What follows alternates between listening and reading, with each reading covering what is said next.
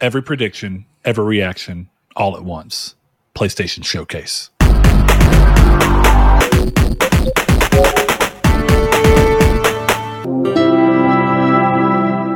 Hello and welcome to Triangle Square, to PlayStation podcast. I'm your host Brett Beck, and alongside me, uh, away from his home, uh, cold and alone in the warmth of a hotel room. Wait a minute. I'm in Texas. I can't be cold and alone. That is true, except for when it's not, because like when it does snow in Texas, as we've known, if if anyone kept a little eye on Texas during the uh, the snowstorm of twenty one, I think so. Something around there. Yeah, uh, Texas was like Mad Max in snow. you know, Yeah. all bets were off. No one could do anything. Yeah. There's an of Suddenly, we were all speaking move. in Australian accents and dressing like Mel Gibson. yes. Uh, so, It's the end yes, Chris is in. Texas. So, a couple of things are happening. We talked about this last week. Um, for the next few weeks, it seems like it's going to work. We were wanting to make sure that there's no tech reasons as to why it wouldn't. Uh, we will be doing well episodes far. like this while Chris is uh, enjoying his short stay in the, the state of Texas, in the Mm. state of one Pecos Bill. Yeah. Yes. Pecos Bill. Pecos Bill, yes. So uh, while he's doing that, hopefully we have minimal issues. Um, but it may occasionally bring to late episodes or whatever. But hey, if you're new to the podcast, first and foremost, welcome. It's gonna be a little bit different show than what we usually do today. So this is going to kind of be a half episode and a half episode. Right now, first and foremost, Chris and I are going to be coming together Mm. we're talking about the PlayStation Showcase, but this is the day before. We're recording this on Tuesday, and because of the release schedule that our show follows, the confirmation of the PlayStation Showcase came out after last week's episode. So we decided for to have a little bit more fun with the idea and with the episode. Chris thought it would be a good idea to get together, kind of throw out some predictions as of what we think might happen uh, as a pre-show kind of idea to actually reacting to the showcase, and then kind of explain why we feel the way we do about some of our predictions, some of them which are very hot takes, some of them which are pretty safe bets, uh, and then kind of score ourselves against how we did uh, after we actually watch the showcase, come back tomorrow to record the rest of the episode, stitch these things together. So, with that said, once again, if you're new to the uh, to the podcast, we welcome you. We hope you come back for a more traditional episode, uh, but I think we're all just in that excited state for PlayStation Showcase. So, without further ado, Chris, are you ready to join me in starting off this very odd episode? Yeah. Yeah. I am ready. One thing that we cannot miss, it is a staple of every episode in eternity uh, for us. We have to start with our time honored tradition. So while Chris is thousands of miles away from his home, we're going to start off with him and we're going to check in on what he's been doing, what he's been playing, uh, so that we can get an idea of if there's anything we should be, you know, anything we're missing, anything we should go back and crawl back through the backlog, uh, maybe even through the system backlog, the entire, you know, go back generations. Uh, so, Chris, if I'm if I'm not mistaken, I am a little saddened to hear that you did not seem to bring your PlayStation 3 in Shattered Dimensions. Can you please confirm or deny? Yeah. I didn't do that. I came close. Coward. So here's the thing. Um, I'm packing and I go upstairs to my dad and I'm like, dude, this is the best packing job of all time. Now I want you to understand I brought three weeks of clothes. I brought the mic, brought my laptop, brought a couple towels, a blanket, and I was still able to fit both my PlayStation 5, my hard drive, my PS3, and like eight games in the suitcase. And I was like, I'm a god. But then my dad goes, Yeah, you got to weigh that shit. And I was like, Fuck. So I weighed it and it was like 70 pounds. So I'm like, Yeah, okay. So I took the PlayStation 3 out and just brought the PS5. So I've not done a whole lot of flights. Why does weight matter? Is that based on how much you have to pay for the bag? Yeah. Yeah. Oh. Yeah. Exactly. However, Well, I won't say too much. This is for work. Is it not covered? I wasn't gonna I wasn't gonna go to them and be like, yeah, so I used the company card on my first day to pay an extra hundred dollars for my flight and my cargo because I brought my PlayStation 3 and my PlayStation 5. that was I'm- just not a I mean, conversation I was would. Why would you even have that? Why would you not just be like, "Hey, my bag was a little heavy because I brought what I thought I would need for a three week, you know, three and a half week stay away from the comforts of my house." I probably should. I probably could have done that. You're probably. Uh, you know, wrong. it's fine. I'm just disappointed because at the end of this three week endeavor, you will not have, you will not be anywhere closer to a platinum in a PS3 Classic. no, but I am very close to a platinum on a PSP classic. So big transition. Please do there. tell. Do tell. Um, I I am disappointed about the PS3. However, I knew I was going to set myself up for more disappointment bringing just that than bringing just the PS5. To be fair, when I first saw that you were like, um, yeah, the, the best combo sounds like a PS3 and Shattered Dimensions, I was like, okay, great game. But three and a half weeks in a state you're unfamiliar with, where undoubtedly a couple of nights will just you being like, eh, I don't feel like going out. Yeah. Well, I don't have a car, so all nights I don't feel like going out because I don't want to pay out of my own pocket. Um, fair, yeah. fair. So on my PS5, I was going through the store and I saw Pursuit Force, which I've been talking about in our Discord, which you can join in the link below in the description Banger below. classic. Dude, that Oh. game fucks. That game is fun. it is dumb. It is aggressive. It is. I, I don't know if racist is the word I want to go with, but a little racist, but in a funny Okay. way. It's, it's in a funny way. Like you're go. I guess that sounds really bad. Um, you're you're you're doing these missions and like you're a cop. Oh my god, it's getting worse as the more I speak. Please, please continue, Chris. you're a cop. Would you like me to hand you a shovel to help? yes, please. um, and the first case you go after is like the Capelli crime family. They're a, they're a mob, and as you're chasing through, there's like one line that I died at where the guy goes, "Oh, kill that cop! He's gonna make me spill my spaghetti." I was like, "This is so ridiculous."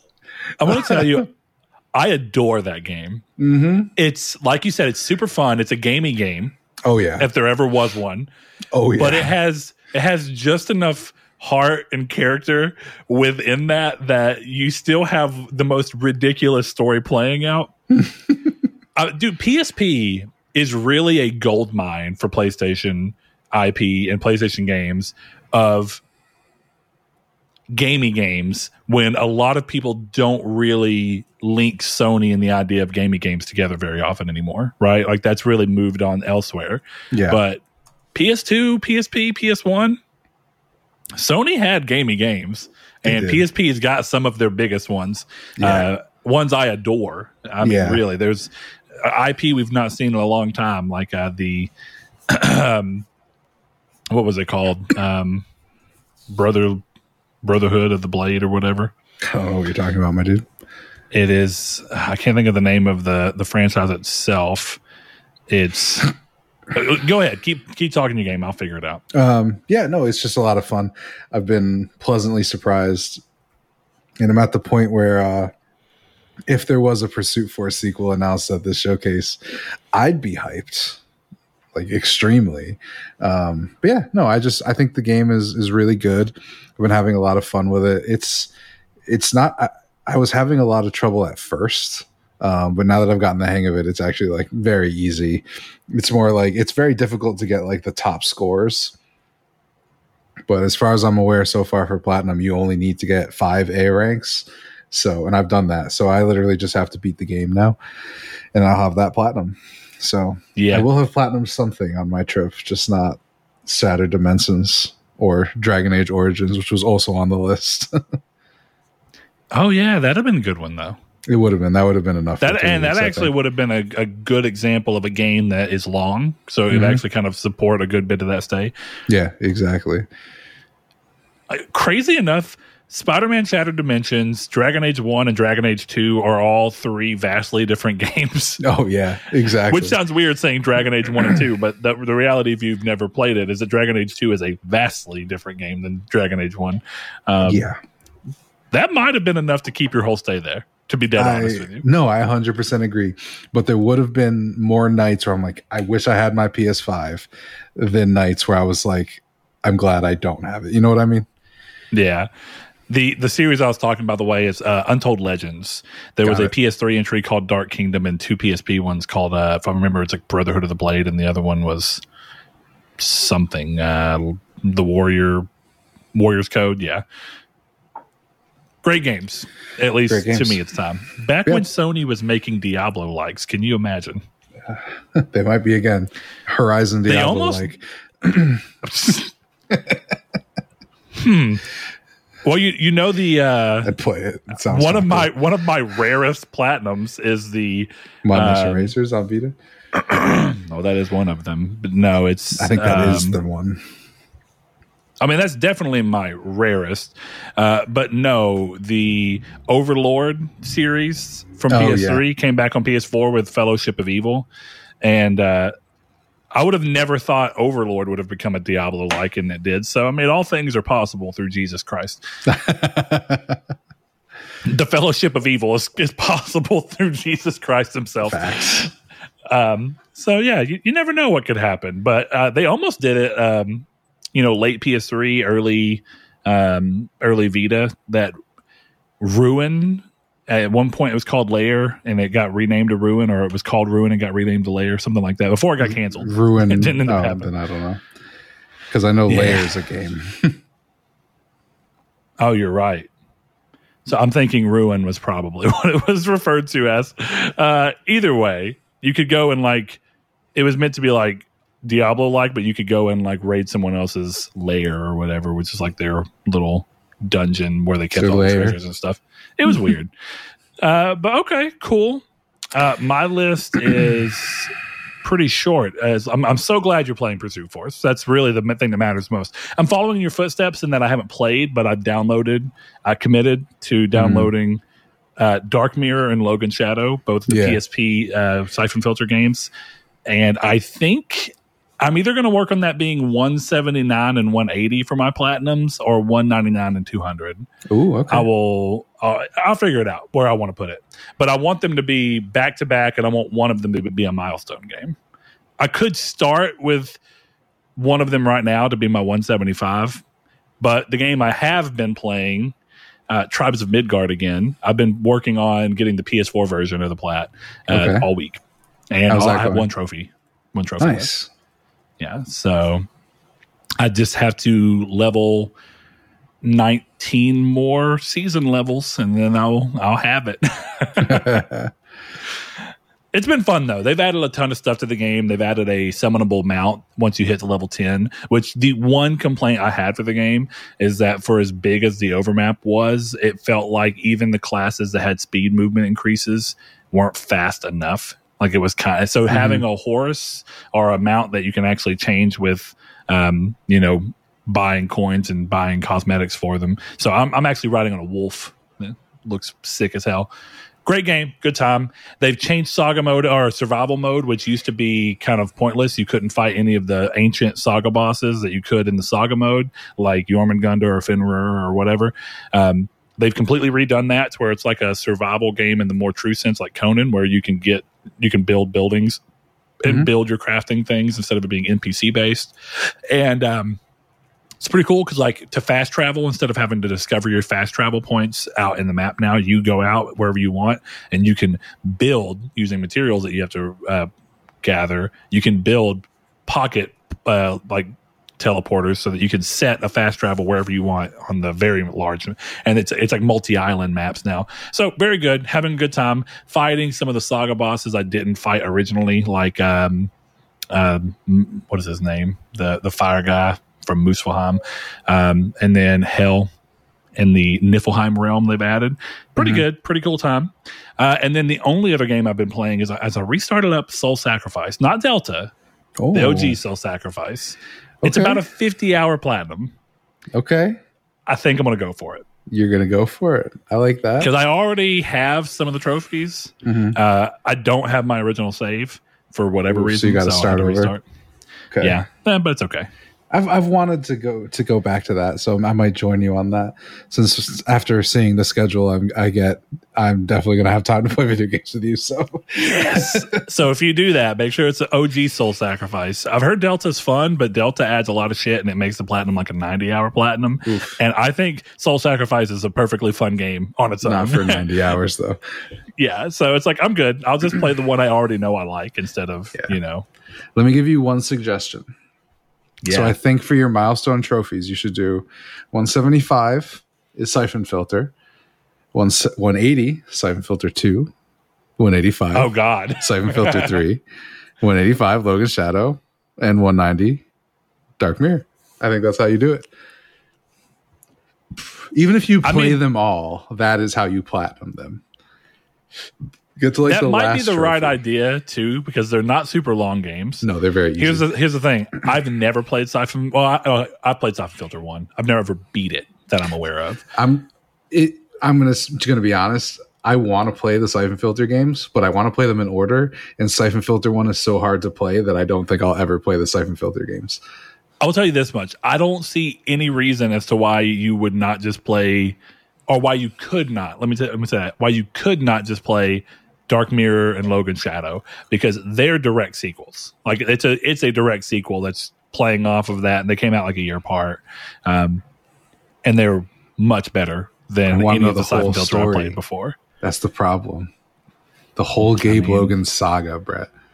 Just pretend that it's Final Fantasy and that this is this is this is siphon filter and then siphon a siphon filter 10 and 10 2 okay. Well this is the problem except for not as crazy as a shift just yeah. to throw that out there.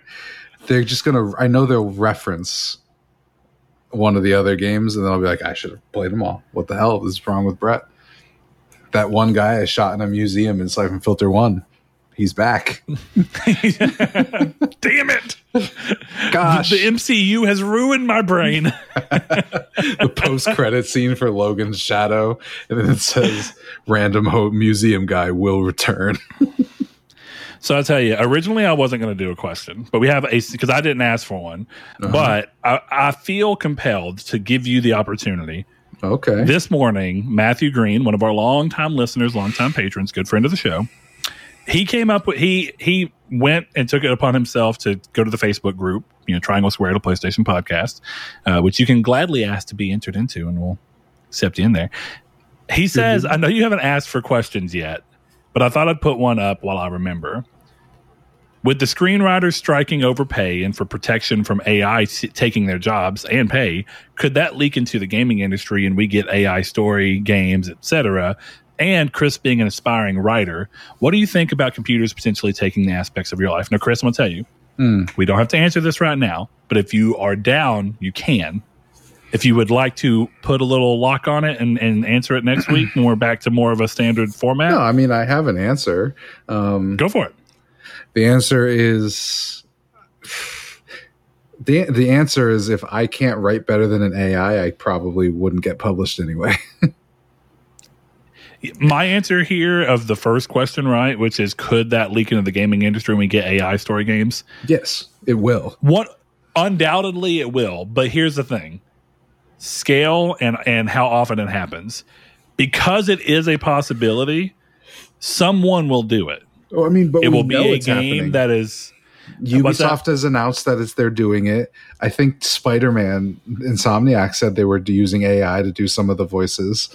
This is it's happening well, already. I would say the difference though is he's talking specifically about the writing aspect of a game, and like you talk about, writing is one of those things where there tends to, for all that people say, there's like a soul to it, right? So I yeah. think that if you look at it from that viewpoint, and you're thinking to yourself, like the AI, and one of the things that's that's very true. I don't want to get into a huge AI spiel, oh. um, but I don't know if you you know the the game Go, the the mm-hmm. old white and black. So I don't know if you know that a while back, um, back in 2016, there they had built a GoBot that was able to easily beat the world champion at the time, uh, four four to zero, uh, and the, it made the world champion retire because he said that it was a version. It was it was a a formidable opponent that couldn't be beat, and Then researchers went through and looked at how the AI played and just noticed a few flaws.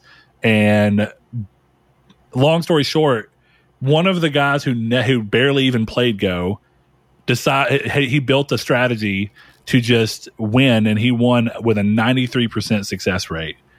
After originally the bot, the AI bot had had a hundred percent success rate against Mhm. humans, and this was an amateur.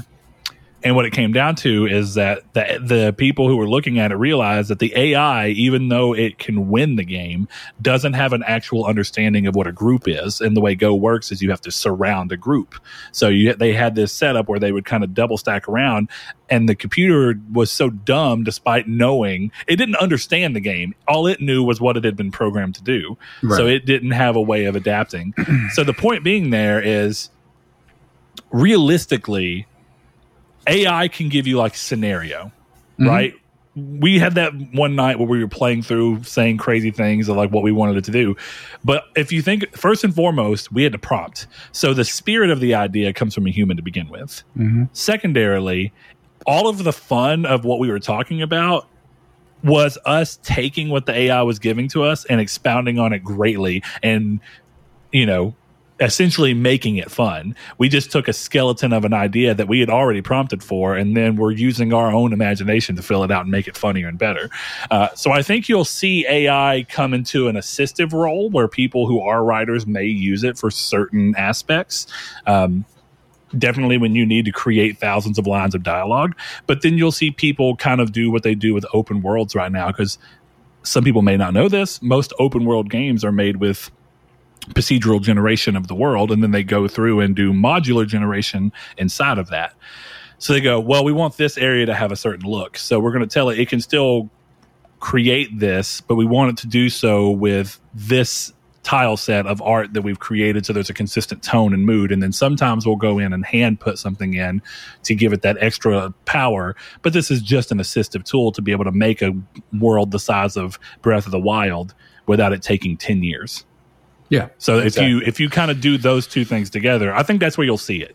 But I think you will also undoubtedly see a Ratalaka style game where someone's just like, uh, I basically just had an AI write a story and then I just put all that into the game. Yeah. And that, Like I it'll think- happen. Yeah, for smaller scale stuff, I'm okay. I think the thing with AI, especially in writing, is that I, for me personally, I know that there are going to be people who would be upset. But if the next great American novel was written by Chat GPT, I just think that's cool.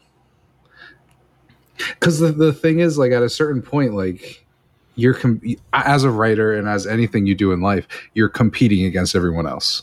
Doesn't it doesn't matter. I had to beat out people Oftentimes for this job I against got. yourself. True, Yeah. but like in everything. So like, sure, an AI wrote a book that sold more than mine. Okay, but mine sold more than Brett's book. Like you know, like it, it's Hey, it- fuck it- you, man. hey, listen, it's true. Um, but you, you know what I'm saying? Where like, what's the difference? I think the big issue with AI comes in more like music, where you see stuff where like the best Drake song I've ever heard is by an AI. Like, like it's you know, like stuff like that. Like that's where it gets scary. Not for me as a writer, being like my work. No one's gonna, no AI is gonna come up with what I have in my head, and it's not gonna write it better than I. It might write it better than I could, but it won't be my story. Um, but you know, if I, you know, if someone is starting to come out and is using Chat GPT to write write this concept like Stephen King, that could be an issue, right, for Stephen King. But it's not an issue for me until I have enough work out there. Someone's like, okay, write a book like Chris Figueroa, and then now I'm like, well, this sucks. Um, but I don't think I think we're going to get to a point because the music industry will just lose end up losing so much money if this if they let this continue that it's going to get you won't be allowed to do that or be, the people will be able to you know I, I wouldn't be surprised if in a year or two we see drake has copyrighted his voice and that'll sound ridiculous but then it'll kill ai and then stephen king will copyright his writing style and then it'll it'll get to a point where there's so many copyrights for such ridiculous things that ai is almost ineffective that's how i think it'll go It'd be curious to see. I'm going to quickly. The, my final word on it is going back to that example of the GoBot that was looked at. Um, I think people drastically overstate where AI is right now because of the excitement over where it is. Uh, and it is still impressive, whether it be on the writing side or the image generating side and all those different things. Um, but I think that people think of it like the AI that we hear about in sci-fi stories that's so advanced and like you know super intelligent AI, and uh, we're we're not there because what we're really looking at is that you can build an AI that is superhuman at one thing because you built it for that. But most of the time, the people creating them don't understand how the AI even works, and the AI itself doesn't understand how the world or anything works. Uh, the I guess the problem I'd say is AI doesn't understand the concept of things, and so to Chris's point, while you can maybe tell an AI to write something like Stephen King, all it's going to try and do is scan for similarities in Stephen King and then try and fit something into it, but it won't have the spark of imagination or the actual conceptual understanding of why it's choosing. Like if Stephen King wanted to be writing like himself, he has the context of himself to know why he's choosing that, and AI doesn't. So I think the quality will quickly make itself apparent. Right, exactly. And then it's like Chris, your example, like the a the best Drake song you've heard is AI. Well, that took someone building an AI that was specifically made to work in, in a. It's someone building an AI that's essentially meant to work to b- write a Drake song. Like it's you're hyper focusing these things, and that's where we are with AI. There is not an AI that can just conceptually understand, pull things in, and create. Yeah, all all AI does is regurgitate something that it doesn't even actually have an understanding of. That's the yeah, and that's the thing with what I was saying is until we can, if it, if an AI, like the, my last word on it, right? If an AI does one day write the next great American novel, I would argue that is no longer an AI, that is a person. I I kid you not. Like there's a jaded part of being like, well, an AI could probably figure out all the trash that the the common people like and write something that most people would at least be able to connect with. But I don't really think that's true. I think that deep inside we know that there's a spirit of creation that is the reason that humans have been so interesting for so many years. Mm-hmm. But with that said, uh, we don't want to go on too long on that. Um, I think that kind of wraps us up on the intro part of the show. So without further ado, I think it's time for us to quickly get into the weirdness of our predictions. So Chris's setup, as he messaged me, was he was thinking, let's have five predictions, two more predictions that we think are pretty much surefire, and then mm-hmm. three that are pretty hot takes. Correct. Now, I didn't follow that with an exact as an exact rule of thumb, but mine more or less fits that that rough structure. so. I know without a doubt that there is some layer of overlap between us. It's yeah. undoubtedly going to happen. So I think what we should do is ping pong back and forth about our predictions. And then naturally, whenever one of our predictions is the same, we can just kind of talk about why we feel that way and get it out of the way. And then we can see how close or how not close we get with this. Uh, so, Chris, are you ready? Yes.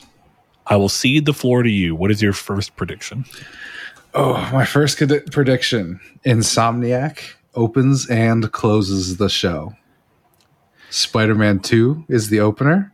They announce a release date. It's single player. The release date is September 15th. Hmm. Wolverine closes the show and is dated for 2024. Okay, you're not far from mine. The obvious, 100% obvious is we're so close to Spider Man mm-hmm. that there's no way we don't see gameplay here because we've actually not seen gameplay. I think we'll have one of those uninterrupted long form gameplay things like they did for God of War and eventually did for Spider Man. Yep. Uh, seems like a safe bet. Wolverine, I'm still really curious on. I think you're right that it might be a 2024 game, but I'm thinking it'll probably, if it is 2024, it'll be another late September, you know, October ish mm-hmm. game.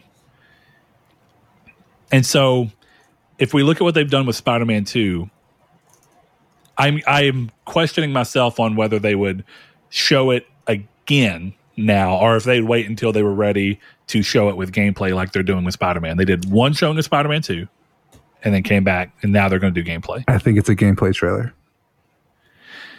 Dude, that would be wild. Mm-hmm. I think they're It's not impossible. Blow it out. It's not impossible because we look at God of War's gameplay trailer from E3 um, 2017, right? Yeah. And it released in March or April, if I remember correctly, of 2018. So that was like a eight month period. So showing now, and that'd be the only thing is showing now, you'd be a year and a half ahead if it is a late 24 game. Yeah. Like I said, like I said when they originally announced Wolverine, this is the cadence for Spider-Man was about the same as this. So, All right, we'll see. right. what's your number one, my friend? Um, these are just in the order I wrote them, so these are not excitement or when I think they'll happen. But the first prediction I have down is that People Can Fly will come back with an official reveal of the leaked project that we have heard referred to as Gears of Effect. That's Uh. I think there's I think there's too much smoke for there to not be fire. The only way that we don't see this is if it's been internally canceled and somehow PlayStation's pretty good at keeping tight lips. It appears. Mhm. So there is a chance that this has been killed and we just haven't heard of it. But if it's not been killed, I think the fact that we saw alpha gameplay um, in a, of course, a leak means that, and how long ago we saw alpha gameplay that was already old by the time it broke the leak. It seems like now is the time to hear that. Okay. I mean, that was on my list, so I agree. It's gonna it'll be at the show, and it will be people can fly. here's my question within that. With this game what do you think sony's trying to accomplish if and this is a big if if this is a ps5 exclusive as was rumored in the leak what do you think sony sees the value of this game being? Is it just a chance for them to break free of the third person action adventure and go more to a true third person shooter do you think that this is live service and it follows that or do you think this is more like a traditional third person shooter story driven game I think it's outriders a- is what comes to mind be, I was be- say, by um, obvious So my little write up was Gears of Effect is shown. It's people can fly. It's live service. It reminds us of Outriders. So we're on the same page. okay all right Cool. what's your next one this is a big one. If it's not clear by my first prediction, I'm going for decimal points here. okay so let me guess what you're saying is, is your first prediction you, you can get half correct I can get And- one, two, three, four, five, six, Oh, seven, clearly, eight you're saying legs. it'll open so that's if, insomniac opens then Yeah. regardless of whether it's spider-man you get a point correct. yeah yeah you're definitely gaming the system continue Well, wait till you hear the next one. I like this prediction though. Either way, uh, Konami and Sony announced two Castlevania projects. They announced that Motion Twin is developing a full 2D Castlevania game. It is a sequel to Symphony of the Night, and it connects Aria of Sorrow with Symphony of the Night officially.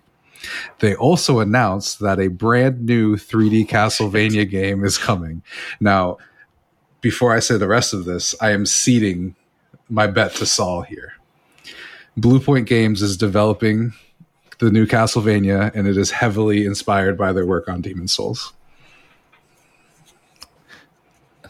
That's not a crazy prediction. I actually think that that one's.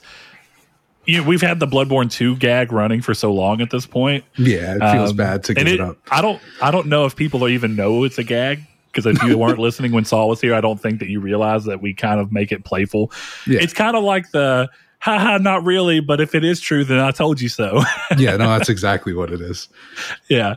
Um, but I think this is a safer version because we always talk about the Bloodborne 2 without being FromSoft and uh, by extension most likely not involving Miyazaki being Mhm. just by the nature of that fan base it's it's a potentially rough thing because Miyazaki's still making games FromSoftware is still making these style games Castlevania's been dead in the water for so long that I don't think people are going to care. And and also, Castlevania has been in enough people's hands that you can't point to one person like you can Miyazaki with the Soulsborne games. So I think you can't be like, oh, Keiji Inafune. What you know? Where's he at? Or Inafune, whatever his name is. I don't actually know how you pronounce it. Keiji Inafune. So Yeah, I'm I'm kind of with you. I think it's a better use of the expertise that you see whenever you look at Demon's Souls, which is clearly somewhat inspired as a um, Castlevania like game. Mm. I want you. I, I, was very proud of the aria of sorrow part of that. I thought that was that was a thousand IQ play there.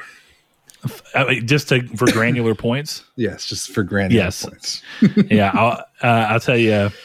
Sol would like that one because Sol always talked about Aria of Sorrow. Um, interesting idea for a game. Yeah. I still would kind of like to see if someone would be ballsy enough to try that concept on a console without a touchscreen. Yeah. I don't know. We'd, we'd have to see. Maybe actually, am be... I thinking of the wrong one? Is it Dawn of Sorrow instead of On of Sorrow uh, instead of Aria? That's which one's the DS game? It's Aria. Okay, that's what I thought. Dawn of Sorrow was the no, no, no. Aria is the Game Boy Advance one. Oh, Dawn of yeah. Sorrow is the is the one Sol talked about all the time, and it was a DS game. Gotcha. It's the one that used a touchscreen in the bottom, and you had to draw the seals to seal away the demons, which I think is a sick fucking idea. That's, that's a cool idea. Yeah, that incredibly cool game. idea. Actually, yes. I don't think that'll be happening, but okay. What's your next one? We're not entirely off of each other's things here. I do think Konami's here. My next, my next two are Konami. So I'm kind of gonna. I'll, I'll throw it as one. I'll, I'll put it together as one. Sure. So, Silent Hill 2 remake, we're going to see gameplay of. It's already announced. Ooh, we're going to okay. see gameplay. It's going to be like, hey, we're, we're ready to show you what Bloober Team's been cooking up. It's been long enough since we've seen it. I think it'd be reasonable to get a first look at the actual Cook. game. Mm-hmm. Let them cook. All right.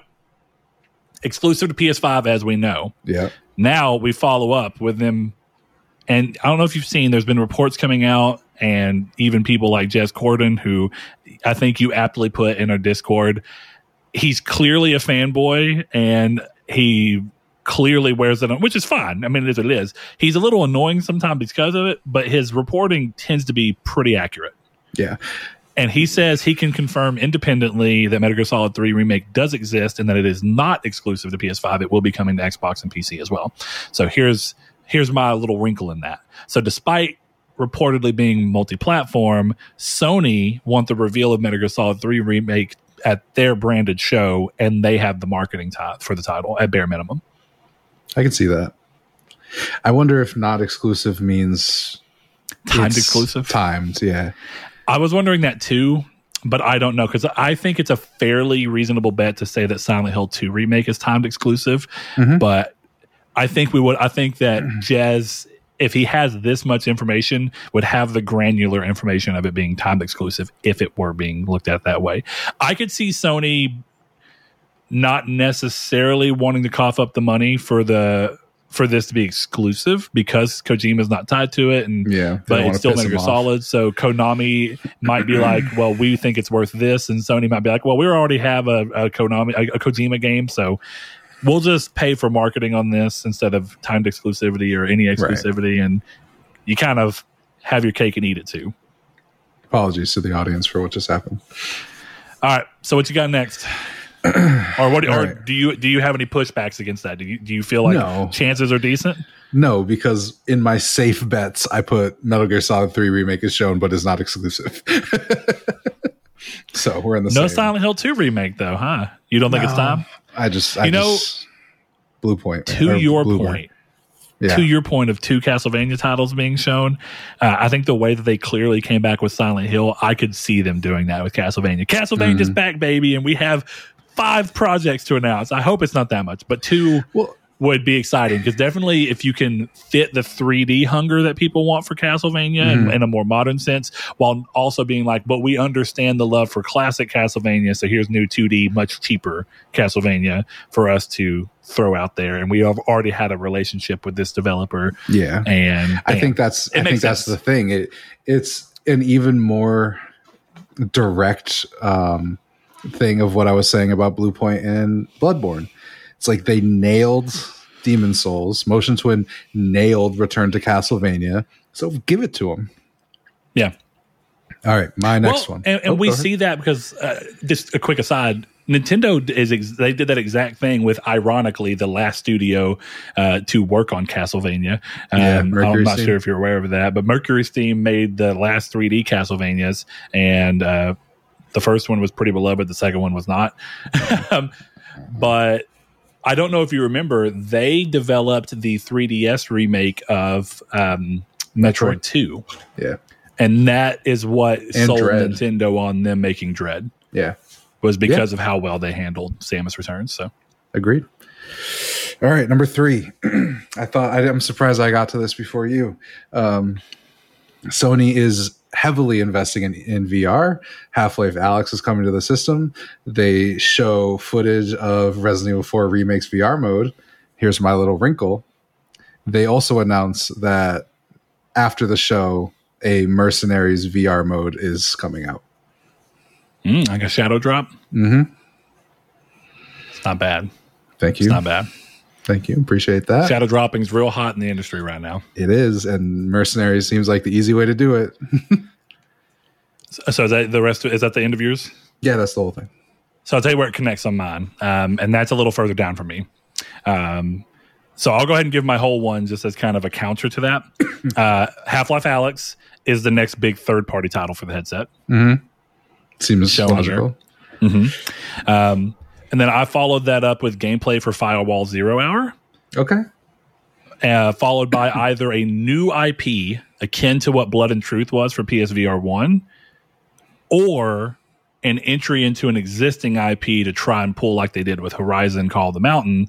So maybe a Ratchet and Clank VR title from Insomniac's VR team. Ooh, that would be good. You know what would be a really good VR mode? A Ghost of Tsushima like dueling Dude. mode. I really, I seriously debated. I spent time thinking like which IP do they have right now is kind of the most broad that can play in a VR space pretty well, but you don't necessarily have to tie the main characters to it. Uh, I, here's the thing: I don't know if Sony would be bold enough to do anything Ghost related without uh, without Jin. But I don't know that they would use Jin in a VR title. I don't think they want to get that point. If you look at Well- what they did with Call of the Mountain, they just go World of Horizon. Yeah. What do we do within it? The story is about Aloy, but the story is also about the world and where it's at. And you can look at anybody playing within that world because Aloy is not the only person that can do anything. So while you can look at Ghost and be like, well, okay, you can look at one of the people that was helping Jin throughout Ghost, and maybe you can do a side story with them, or you could just do a new character and look at. But then it starts being a little against the idea of what Ghost of Tsushima is, which is a Well- raid on a small island with one person. Let me let me clarify my Tsushima comment. It would be I'll I'll, ch- I'll change it a little bit. It would be Ghost of Tsushima Legends duelers mode or something along those lines and it's you pick a legend and you you fucking you put your your hand down here and you shing, and then you fight with the other person. That's that's I mean, don't game. wrong. It's a There's mode, a, but the, the combat aspect of it, I'm feeling. yeah. Using the rest of the IP, I'm curious about. The reason I landed on Ratchet and Clank is two things. Of course, Insomniac had a VR team before they were bought. It makes Mhm. sense to use that VR team. And as far as we know, Insomniac's three team setup, they broke off and made a very small sub team for Miles Morales. Uh, which did not seem to incorporate their one of their three teams. It was like a break off team that did something completely different while they kind of worked on Spider Man 2. So we've seen Spider Man 2. We know it's coming. We've seen Ratchet and Clank recently, but Ratchet and Clank's done. We've heard about Wolverine. The most obvious thing would be that the Ratchet and Clank team moved to fully develop Wolverine once they got through with, um, Ratchet. yeah, with the most recent um, Ratchet game. So I think that that would make sense to free up their VR team. And the most recent Ratchet and Clank game was pretty popular. And the one thing I was think I was thinking about VR right now, PSVR two does not have the game would either need to be Astrobot's next VR game, kind of like what Astrobot Rescue Mission was for VR one, or it would need to be something that's pretty over overall age friendly to hit that same sphere, and they could Yeah. do that with Ratchet and Clank. Okay, I'm gonna add a little bit more to mine just because I'm feeling a little little randy, and I want it. I want. I would. Mm. I would tell you what. I would buy a VR that tomorrow if this was announced, and that would be. I think they'll announce a snowboarding game uh, of any type. They'll announce a snowboarding game. They've got kayak VR. Give me snowboarding VR. But the big kahuna, as they say, is they're also going to announce that they are working with Tripwire Interactive on Man Eater VR. Oh my god! I am curious as to how that would make you feel. Sick. I'm pretty sure, yeah. I'm, But I would I've play had it. I've had zero VR sickness out of VR two. I continue like I, I actually played Pavlov with John most recently, um, and good time. New game mode that we played. We've been playing the like zombies and the one that's basically Among Us, but we did one called um, Hide, if I remember correctly, and it's a, it is one or two out of the group of eight are monsters, and then the rest of them are like a, a, a SEAL team or whatever, like a, a fire team is coming out to hunt down these monsters, and either the team that is the the people who are hunting down, if they kill all the monsters first, they win. If the monsters kill everybody, they win. The monsters only have blades on their arms and um, a, a shitload of grenades, but they can like lunge and stick to the ceiling. And it was I was having a blast being the monster, but I was also having a blast. They're like they're like invisible. You know that kind of camo in game where like you can just see like a very faint kind of outline and like that little bit of chromatic aberration where it kind of like you see the light like reflect a little weird through uh, their character model because they're see through. That's the only way you can see them, but you can hear them. So you can set up like trip mines and stuff. anyway, VR is a good time. It is. Point being is going towards a game of being in the ocean the entire time sounds like the perfect recipe for fuck you VR still going to make you sick. Most likely. All right, give me your next one, dog. Real quick, shout out on uh, Resident Evil 4 VR. I actually that completely slipped my mind. That is a really good. That actually may be if if Half Life if Half Life Alex isn't happening, maybe Resident Evil 4 is the next next big third per, a third party one. Yeah, I would think Um, so. All right, my next one is hardware based, and I was struggling with this. This is a little bit of a hot take. He's going cute. I don't know if they're going to be ballsy enough to talk about hardware during the PlayStation showcase, but they keep talking about how this is the second phase of PlayStation 5. So Mhm. I feel like, regardless of how it's going to land, they're going to take the opportunity to announce PS5 Slim here with a September, like late September, maybe early October 2023 release date. So that hits, they have some. It's saturating store shelves before the Christmas purchasing season Mm, and this is where they'll show off the long this is the long rumored detachable disk drive model and we will get a quick glimpse of the detachable disk drive to show how easy it is to use and attach and I like that. whatnot how do you feel about a September 15th release date? i have seen Bundled and with I, Spider Man. I mean it makes sense to me There you go. Um, that's what I'm thinking. I don't know i know i expect spider-man to be september for a, a number of reasons Mhm. um, rumors and reports being part of them um, but i also think sony wants to have something to combat the Starfield. Starfield of it all. Uh, you'd be dumb not to. Now, I think you'd be dumb to do it same day. Personally, I don't. I think what you do. I here I'll give you this. They're they're clearly different enough games, but I think Starfield is still a big pool. So why water down the law? I think this is what you do. You either beat Starfield to the punch, or you let Starfield. You do what they used to do with E3. You let Microsoft go first. Everybody's like, "Man, Microsoft did really well." And then someone goes, "You just haven't seen ours yet." and so I well, here's my thought. They let start because when Starfield coming? Didn't they give a September something release date?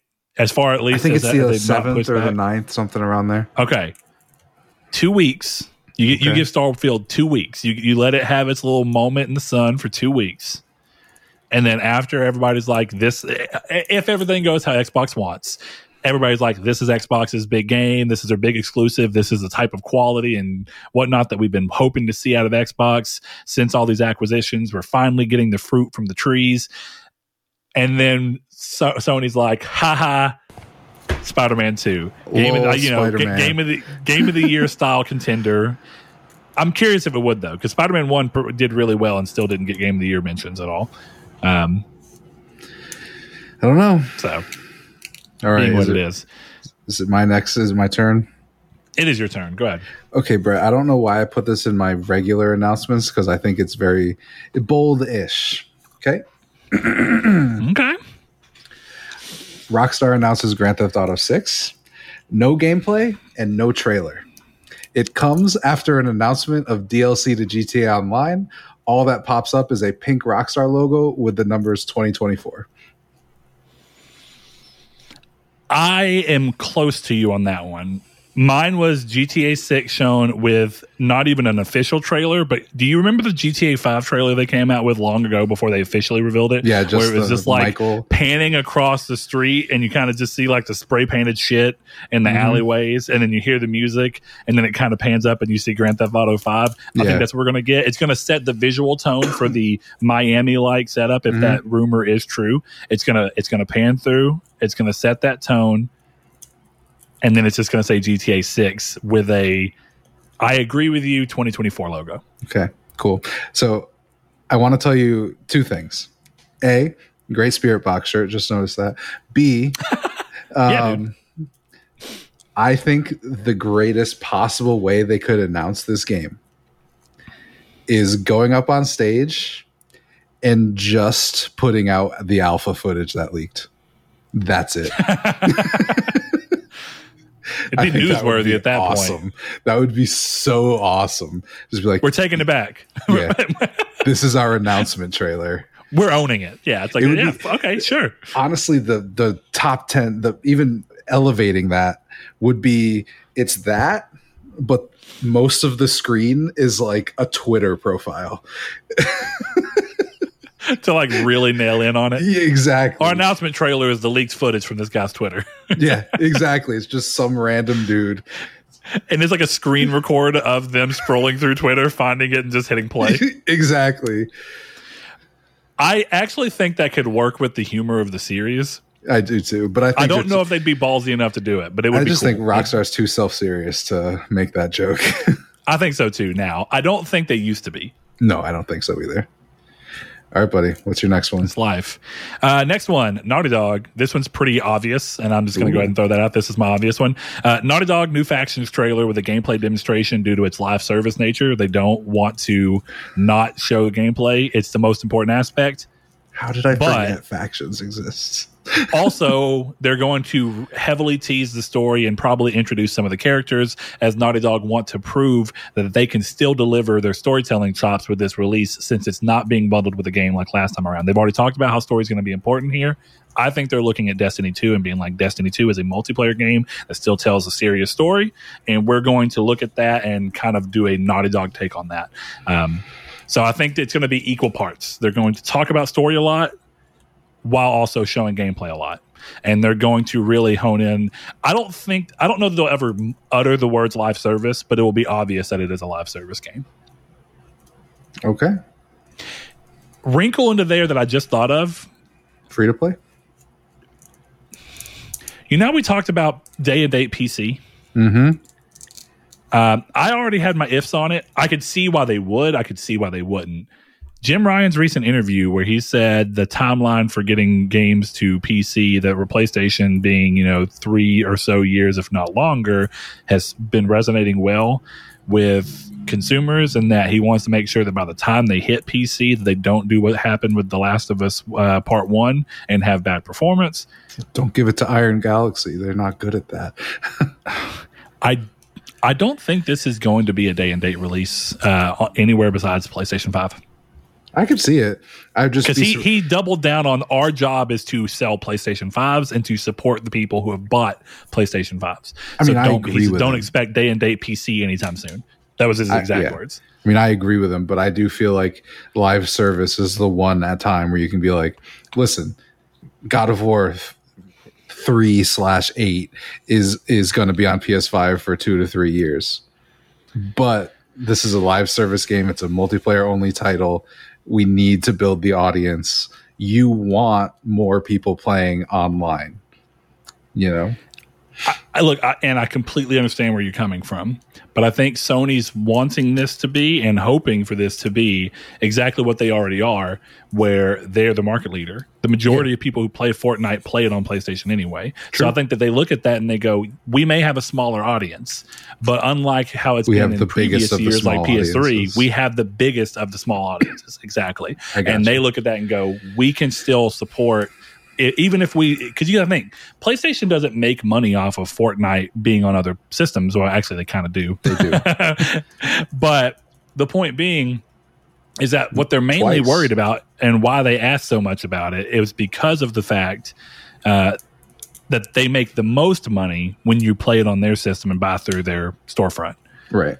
So when Sony's looking at that, they look at that the player base that matters to them is primarily the PlayStation one.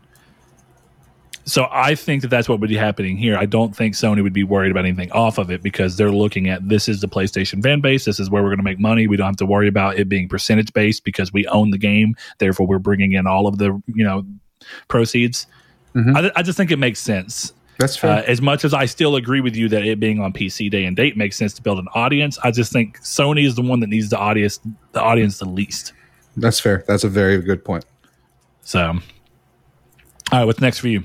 Number five. Sony takes the opportunity on stage to announce an acquisition of some relevance, but it will not be a large publisher a la Square Enix. Yeah, Here's do you really think the recent thing about freeing up money for acquisitions is going to play into this or do you think that that coming out so close to this means that it's not ready for this? What do you think's going on? Well, there's two ways you can look at that, right? They need to free up money because they want to buy more and they've spent a bunch of money or they're saving their yeah. money for a big purchase. I don't think that's relevant to to this. If it happens, I don't think if they if they come out tomorrow and they're like, we just bought Ember Labs and Motion Twin, who are now making our Castlevania game. I don't think that affects okay this because I, I think you just hinted at it, but weave me a web of what your acquisitions are. Like it doesn't have to be exacts, but what is the purpose of your acquisitions and what's the end goal of your acquisitions? For me, it's what I've been pitching on this show and begging for on this show for years is buy a bunch of small teams who make small but very good games to put them directly into PS Plus. Go to Supergiant, go to Motion Twin, Moon Studios, Cuphead guys, because I don't know how to say their name. You know, go to, I don't know, Matt Makes Games, like these kind of people who make small, digestible, great experiences and be like, you're to make these games. You're to put them on PlayStation they'll go to PC right after that. You know what I mean? Like I I think if they're going to make acquisitions, I think they need to be small ones. And I think the obvious Square Enix happens, but we would know that by now. So to me, it's just a matter of that's why I put it like it's not a large publisher. Like it's I, yeah. I hope that they do small teams who are doing things. You know, I would love if five minutes of this was you know, look at it like, hey, there here's 50 minutes of our first party and our partners and Jim Ryan walks out on stage and goes, "Hey, we're growing Sony." And then they do what Xbox does and put a panel and it's like IOI Interactive, Motion Twin, you know, all these all these tiny teams that are like these guys have joined the PlayStation family and then in the center of that little circle of teams is PlayStation Plus Premium. You know what I mean? I'm with you. I still perfect. think that conceptually, I see the value for that. Definitely, if they're working towards building PlayStation Plus as a pillar mm-hmm. of their um, of their setup, um, in a similar yet clearly different way than what Game Pass is being built for. Right. Um, I, I'm with you, and I even th- my curiosity is I can't remember if they've burnt if they've worked through all the money that they originally announced as having for acquisitions. No, the fact uh, they're talking they about more makes you wonder: did, did, we do we have receipts that have been announced and already shown that add up to the original amount of acquisition power that they had? whenever it, that included was, like Bungie. And it was like ten, and, I think, and I can't imagine Bungie was 3.36, I think. Well, if I remember, wasn't that after Bungie? Didn't that report come like this is money for after Bungie? I, I might so. be wrong. I don't remember. But I'm pretty sure it's after Bungie. So then if you look and say for the, and I don't know, so we're just using it, but if you do have 10, right, you're looking at 10, uh, we have Haven. I don't know if it was announced how much that they were bought for. Well, we know that they bought Fire Sprite. Actually, Fire Sprite was before Bungie, right? Yes. Or was it after? Um, fire. I was thinking of Firewalk. So yes, Fire Sprite was before Bungie. But Firewalk was after. Correct. Firewalk was like and three then, weeks ago. Yeah, and then that that mobile game studio, Savage. Yeah. I don't think we're anywhere near near 10 million. So there's, no, there's a chance no that you're shot. still right. There's no shot. I don't believe that Savage, Firewalk, and Haven cost more than $500 million altogether. Yeah, I mean, again, and, and even even if you look at that, even if you put Bungie in that 10 million, in case we're wrong on when that came in, we're still not at 10. No, Or actually, billion. Bungie was billions. Billion. Just to throw that out there. Four. 3.36, Yeah, 3.4. So there's no way. Uh, maybe it was 10 billion they had for acquisition, um, Yeah. is what you meant. Yeah, that makes more sense. Um, I don't know why my brain went to million. I'm thinking of the PS3 days. I don't even know if that's enough. I'm thinking- PS3 days. I mean, Insomniac was like, what, 200 million? 226, I believe. That was late PS4, to be fair. Yeah. Um, all right. So since I've been kind of throwing mine out there, mine total to 10, but I've been putting them in. Eventually, we're going to hit a point where you're just going to have to continue because of the way I've been saying mine. My bad. Um, my next one is probably the hottest take I have. Ooh, okay. And I don't even know if it's true, but I can see a reason for it or a version of it being true. We haven't talked about Nixxes. So this is kind of a weird. I can see myself twisting the way I choose to say this down the line. It- the spirit of it, I think, will be clear though. So to solve PlayStation 3 backwards compatibility, Nixxes will have taken over internally porting PS3 exclusives to PC No as paid for way. titles. You just did that. It's on Really? my list. It's on Oh, okay. so since the games will work with PC, those titles will be easy port for the x86 architecture of the PS5, therefore adding those games in a download capacity to PS Plus Premium as part of the classics catalog will suddenly be possible, makes mm-hmm. sense. And it will get us closer to having some of the beloved PS3 games in a playable fashion, not necessarily in remake, still cheaper to handle, just finding a way to port them over.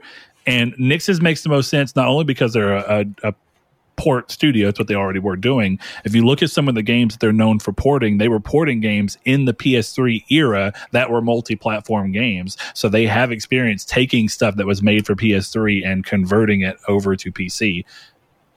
The only problem here is it doesn't necessarily solve PS3 backwards compatibility at scale Mhm. but I think it's Sony's way of we're working. Like this is that we're working on the the at scale solution. Here's a temporary solution of where we can celebrate our games by making sure that we have Nixxes just port these games in a playable fashion to PS5 in the meantime. That's meantime. really good. Mine's a little bit different, but same spirit. At least Okay, let's hear yours. Relevance. So mine that included that was uh, Sony announces upgrades to its PS Plus tiers. Select PS3 games come to the service natively, including Killzone and Infamous. But Sony continues to resist showing anything to do with Resistance.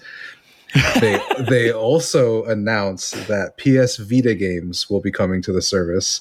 Multiple of the games they during the show, sorry, multiple of the games shown during the show are announced as day one PS Plus Premium, but notably none of those announced games are first party games. Lastly, they announce a bunch of PS2 and PS1 classics coming to the service. Mm, interesting. Granular. Okay. That's like 87 points I can get in there.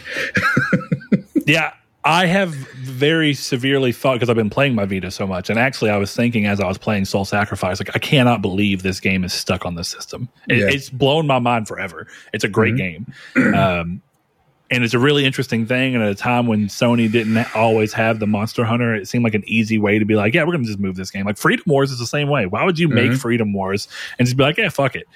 But those are also all games that easily translate there are a lot of PS Vita games that were exclusives for sure, and even some of the non-exclusives that are harder to translate because they're so tied into the Vita's functionality. Like the reason that Tearaway Unfolded on PS4 is essentially a reimagining of Tearaway is because you can't port Tearaway to to PS4. You just fucking can't. You don't have a back touchpad. Touchies. You don't. Yeah, you you don't have half of what you need to make that game work out. Um, you don't have a, a camera dedicated on every system to show your face in the sun, so you kind of Mhm. just have to play around to do something different. Um,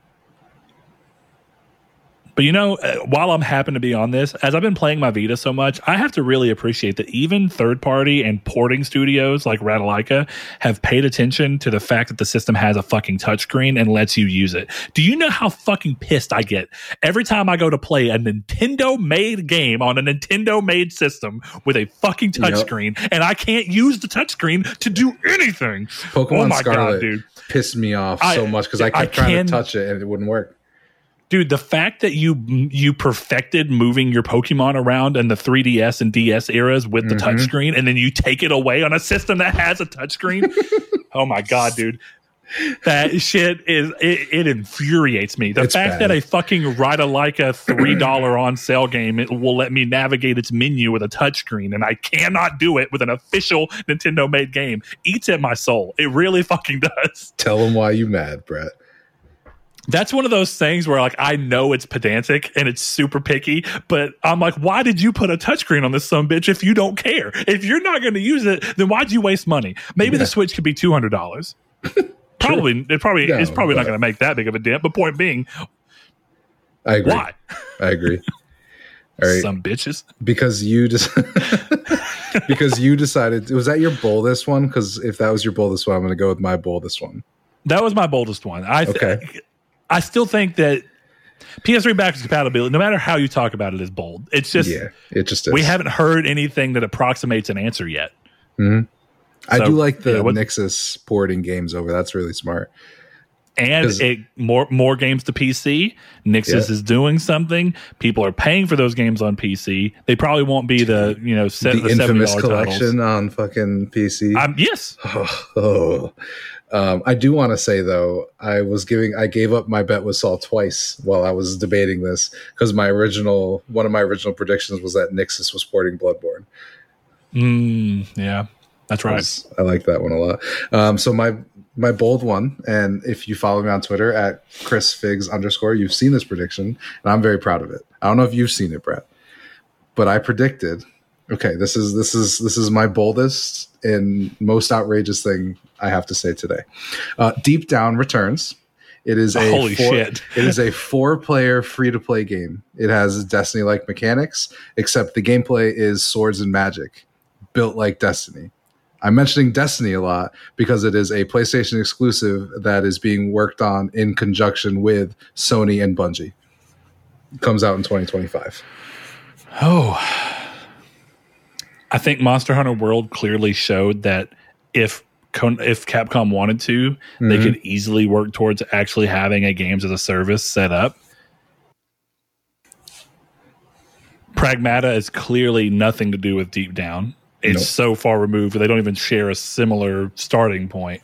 Uh, So, and Deep Down, last time we heard, is not dead.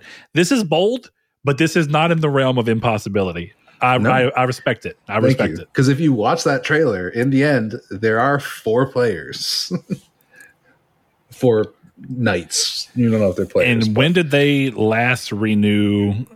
I'm going to look real quick. Capcom renew Deep Down. I think you're right. I was going to say 2018 or 2019. Capcom renewed the trademark in 2020, June 19th.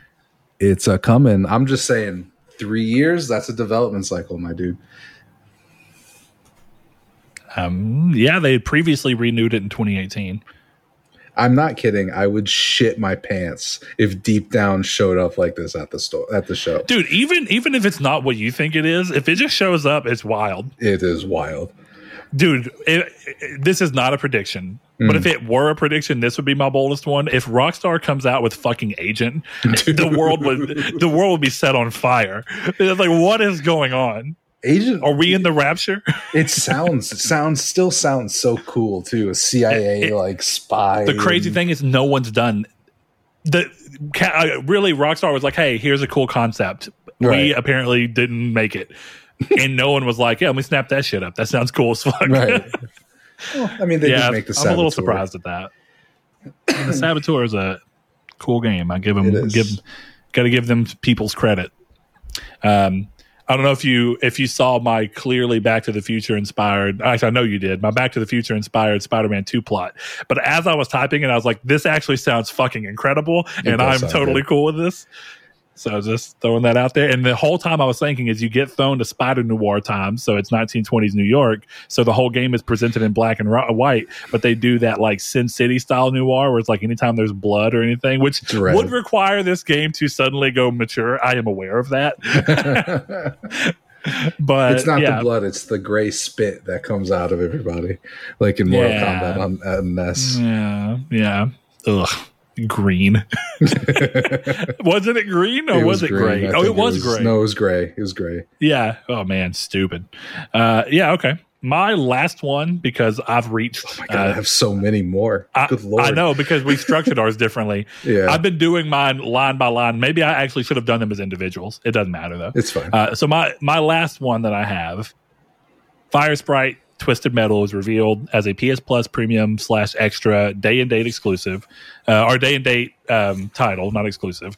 You can still buy it if you're not on PS Plus. With an actual teaser of the Peacock series that goes through a trailer rather than the Anthony Mackie. I think the reason the Anthony Mackie one was a teaser and not an actual trailer was because this was they knew this was coming and Sony wanted to do it here. I'd be a little upset if there was a TV show trailer at the showcase. I, exactly like I talked about with hardware, I debated. But I think when you can do it as a coupling of like, hey, clearly we've been showing interest in Twisted Metal. We know people want it. We're doing that with the TV show. Here's the game. Let's see them both. I think it would be cool if it was like a intersplice trailer. Like it's Anthony Mackie driving, and then it becomes the game, and then it comes out, and it's Sweet Tooth, and it's it, you know what I mean, like kind of going in that way. That way, you see some of the show, but you also see the game, so it doesn't make you think, "Oh, cool, five minutes of Anthony Mackie, the least charismatic man in Hollywood." He's out of line, but he's right though. I'm the point my point I, I, don't necessarily agree or disagree. I'm kind of indifferent on him. I do remember that when they announced that he was going to be in altered carbon season two i just was like i my drive no to watch that show just absolutely plummeted. um, but um, the only problem i see there is that it's a, it, the marketing it'd be impossible to take away and if this is not what you're intending it'd be impossible to say that the game is not like a tie-in to the show, and I don't know if Sony's going that bold yet. I don't know. I think that it's uh, just confusing messaging. You know what I mean? Like I yeah. get what you're saying, and I could even see it being a cool trailer, but the messaging for people who may not be as in the know or is going to be like, so the game is a tie-in to the show, and I've got to play the game and watch the show to keep up. I guarantee you that would marketing would just be like, we don't even want to run the chance of it, so just don't That's do fair. it that way. That's fair. Oh. All right. But all right, I, so you clearly have so much more. I'm gonna let you run like, through yours. And I have just, like four more, I think. Not to mention the backups I've got. well, yeah, you yeah you went you went way deeper. I had like twelve total. Uh, Go all right, ahead. well, my next one. Bungie finally announces a quote unquote new IP.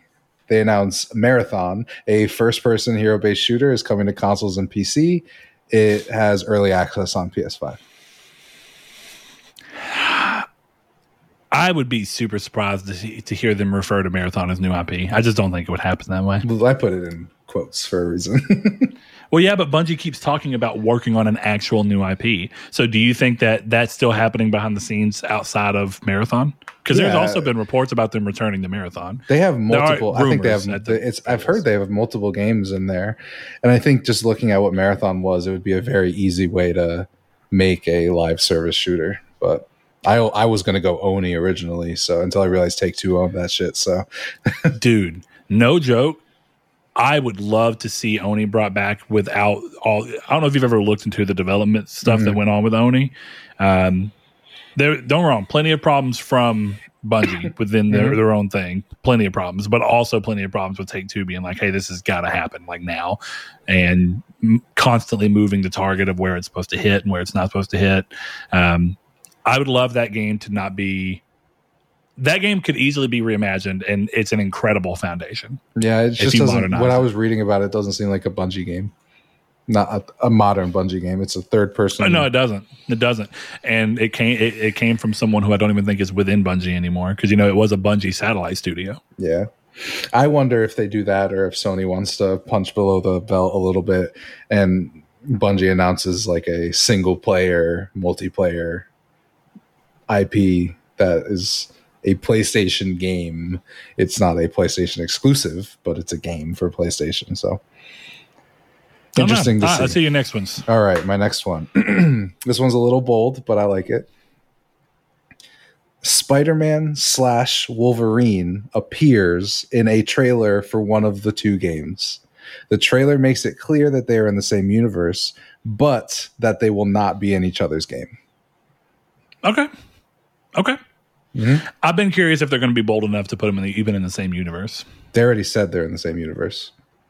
Oh, did I, I, I see. I was thinking like I feel yeah. like I remember hearing something, but I couldn't. I, I was like, I don't know for sure. Yeah, I think the way I'm envisioning it is like Spider, like Logan sitting somewhere, Spider Man coming down and being like, "Hey, I need your help. I'm a little busy with college classes or something," and then Wolverine goes off, and that's the game that's how I expect it to go. That's what I would think. I think even if you got that as an Easter egg, it would be something simple where, like, in a cutscene, Spider Man's like swinging over a coffee shop, and you see like newspapers fly forward, and then the camera stays down for a second, and you see a newspaper hits one in the face, and then you kind of see him go, Whoa, and as he goes to grab it, you see his claws come out, and he's like, that. Even and it's just better. like a passing. You Even know? better, Spider Man's swinging, and Wolverine just cuts the fucking cuts the, the spider web. That would right. be that. The problem with that that's too like that's too Deadpool-y. Like that, it's it too aware. So I don't know. Go ahead. I, I, lean towards the meeting for coffee and sending him on a mission. All right. Um, Ghost of Tsushima PC, The Last of Us PS5 and PC, Ratchet and Clank PC announced. Yeah, that was I almost put that in my Nixxes thing because I think it makes mm-hmm. sense, but I was just kind of like, I'm gonna let it go. I wouldn't be surprised if a going back to messaging, what we just talked about a second ago, my question here is Does Sony, after having Jim Ryan in interviews talking about focusing on PlayStation people first, at the PlayStation showcase, is that the place where you go, hey, while we're talking about the future of PS5, here's these games going to PC? Or do you do that at another venue? I, I mean, don't know. I'm curious. They've done it at other showcases. They haven't done it at a showcase that I was aware of. They've done it at PS um, or State no, of Play. Maybe you're right. I thought it was a. I thought like God of War was announced at a showcase. I don't know. I think if anything, you might be right, but I didn't think it was. I think it. I think it depends on what you think about factions specifically for The Last of Us Two. Because what I could see is here is The Last of Us 2 plus factions PS5 version, The Last of Us 2 plus factions PC version. That depends on what what they do with factions. I guess we'll find yeah. out. All right, my backups. I'll, I'll run through them quick. Uh, Resident Evil Eight is announced. Um, DS2 is named. Another trailer. You mean shown. Resident Evil Nine? That's the one. Yep, Resident Evil Nine is announced. Uh, DS2 is shown, uh, is named, and another trailer is shown. And there is some actor of note who is not in the A list playing a character and shown off in the trailer. Okay. Cool. Okay. That's it. Yeah, G- Ghost Two and Death Stranding Two are the big. I I don't think of them as surefires, but I could also see both of them there. I don't think I've seen people say that Ghost Two isn't going to be there, yeah. and I can kind of see that because that game was 2020.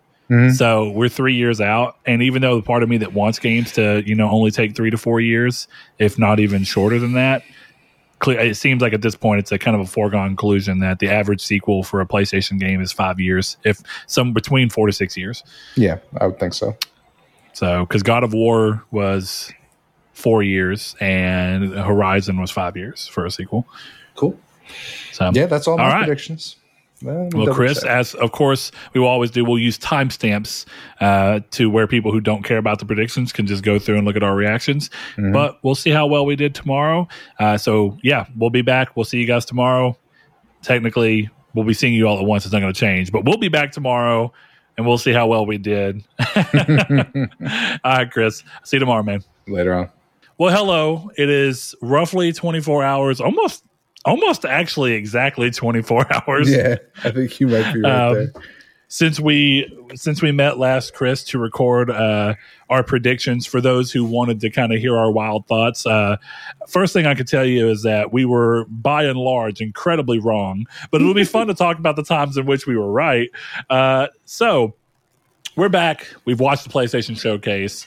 Uh, we had to just keep earmuffs on all day while we were at work, waiting, yeah. hopefully, hoping that none of the information spread out and ruin the surprise for us. But now that we've watched it, we're going to come together. We're going to kind of talk about the things we liked about it, talk about the event as a whole, and kind of how we feel about the first presence of a showcase since this long absence uh, that's happened since you know the, the launch of PlayStation more or less. Uh, and of course, we're going to talk about some of the games that are within it. Now, I think it's fair to say that by nature of what a showcase is and how a showcase of that stature uh, is designed, there are going to be things that Chris or I just don't naturally have anything of value to put into because it just doesn't speak to our sensibilities as gamers or it didn't click with us uh, visually as what we saw. Uh, so we will talk about the things that we kind of have interest in, talk about things even when they just seemed, I, I guess interest is a great word, right? Because interest doesn't have to imply positivity or negativity, and interest can just be an interest. Um, so with that out of the way, Chris, I think it is time that we talk about the event. I think the best way to kind of start this is let's just gauge how we feel about the event as a whole, considering that this is the comeback. So, Chris, yes, first showcase in two years, maybe a little bit longer at this point. We've been running on the fumes of spray paint cans and state of plays, you know? Yeah. So, um, how'd you feel? How did it tickle the fancy that you needed it to tickle? I don't know how to feel about it because I think I've seen the sentiment in our Discord after watching it and even online that it wasn't a very good show. But I don't think there was any game I wasn't interested in yet to some various degrees. Like there were sure. a couple games I skipped. Like I didn't care about Cat Quest two, and there was like some puzzle games where I'm like I'm never gonna play this. Um, but a lot of the times I skipped, it was like I, I thought Final Fantasy was coming, and I shut it off. I moved on. You know, um, Night in the Woods was the same thing where I'm like, I don't need to see this right now, but I'm I'll play Night in the Woods. Um, so it's hard because I don't think it was a showcase worth waiting this long, but I think it was a good showcase. Okay, can we take a step back and where did Night in the Woods come into play here? Didn't they show that? No. No. Well, they showed a game that looked like it, so I skipped because I didn't want to see anything about it. Okay, because that's where I was kind of like, huh. Um, I'm not sure where we are. So I'll say the differences between how we approach this is I just watched it. This this is the level where I'll watch something like this, even if it's for something I don't want to see. Sony, whenever it's something like this, it's like, okay, I'm not constantly looking up all this stuff because I don't want to have a lot of Final Fantasy 16 ruined for me either. Mm-hmm. Um, but I want to see things and I want to get that experience. Um, so I didn't skip anything. Um, and I think I mostly agree with you. I don't think there was anything that was just immediately like, I'm so disinterested that I'll look away. Um, even though I think I got pretty close with Street Fighter Six because just nothing about that speaks to me. Mm-hmm. Uh, I've never been a big Street Fighter fan anyway, and I think the way Street Fighter Six is changing things up doesn't necessarily.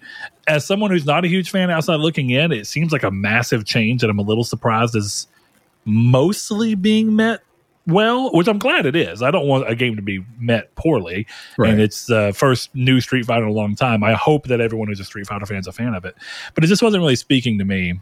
Uh, so, all right, any other thoughts on just the the showcase as more of an entity that you no, want to kind of get off?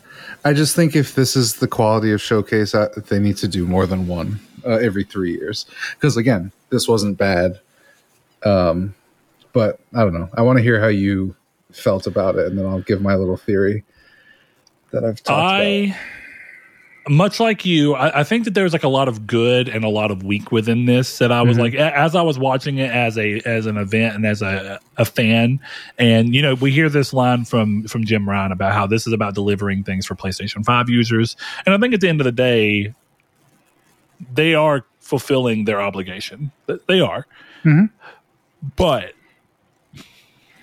with that, there are, there were some caveats. So initially the good, I think that they were really smart to not state of play it and just set a flow where for the most part it was just trailer, trailer, trailer, trailer, trailer, trailer. They didn't try and do the state of play thing where they have, uh, uh you know, a voice kind of recap what you just saw and talk about it for a second and say, next we're going to check in on the Talos Principle 2, which, by the way, boy, I, I knew it, I, I, I, knew what it was, and mm-hmm. I was mm-hmm. like, "There's no fucking way this is the Talos Principle too."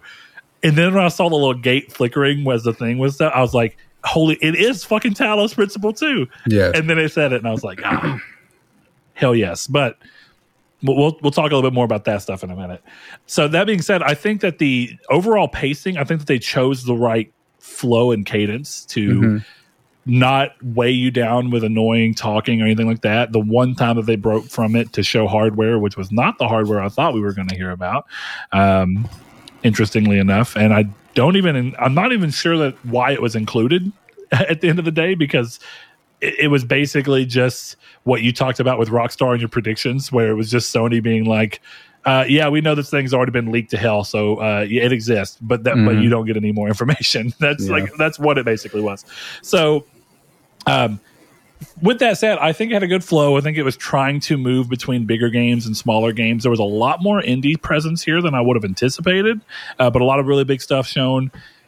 I just think at the end of it all, I wouldn't call it bad. I think it was fine. And like you said, I would never call this, I would never look at this and go, this isn't quality. But it does feel like, okay, if this is what we're going to start doing, there's zero reason that you can make me excited for this if this is going to be every two years. This, yeah, right. It's just it's just not enough. Uh, and so I'm I'm kind of in agreement with you. I think at the end of the day, it becomes a a necessity that this has to be a week showcase. But it is a little disappointing for this to be Jim Ryan's supposed the unveiling of the next stage of PlayStation 5. They showed a lot of great games, and I can't really say anything uh, negative about that.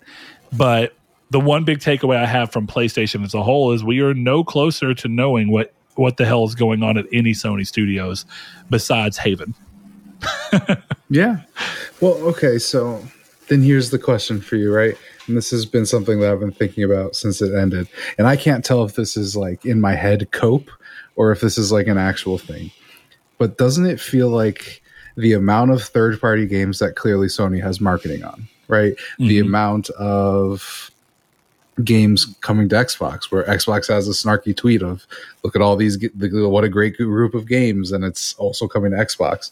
Um, the lack of first party, the lack of a Spider-Man date, the lack of Twisted Metal. In my head, I feel like there's got to be another one of these coming, right?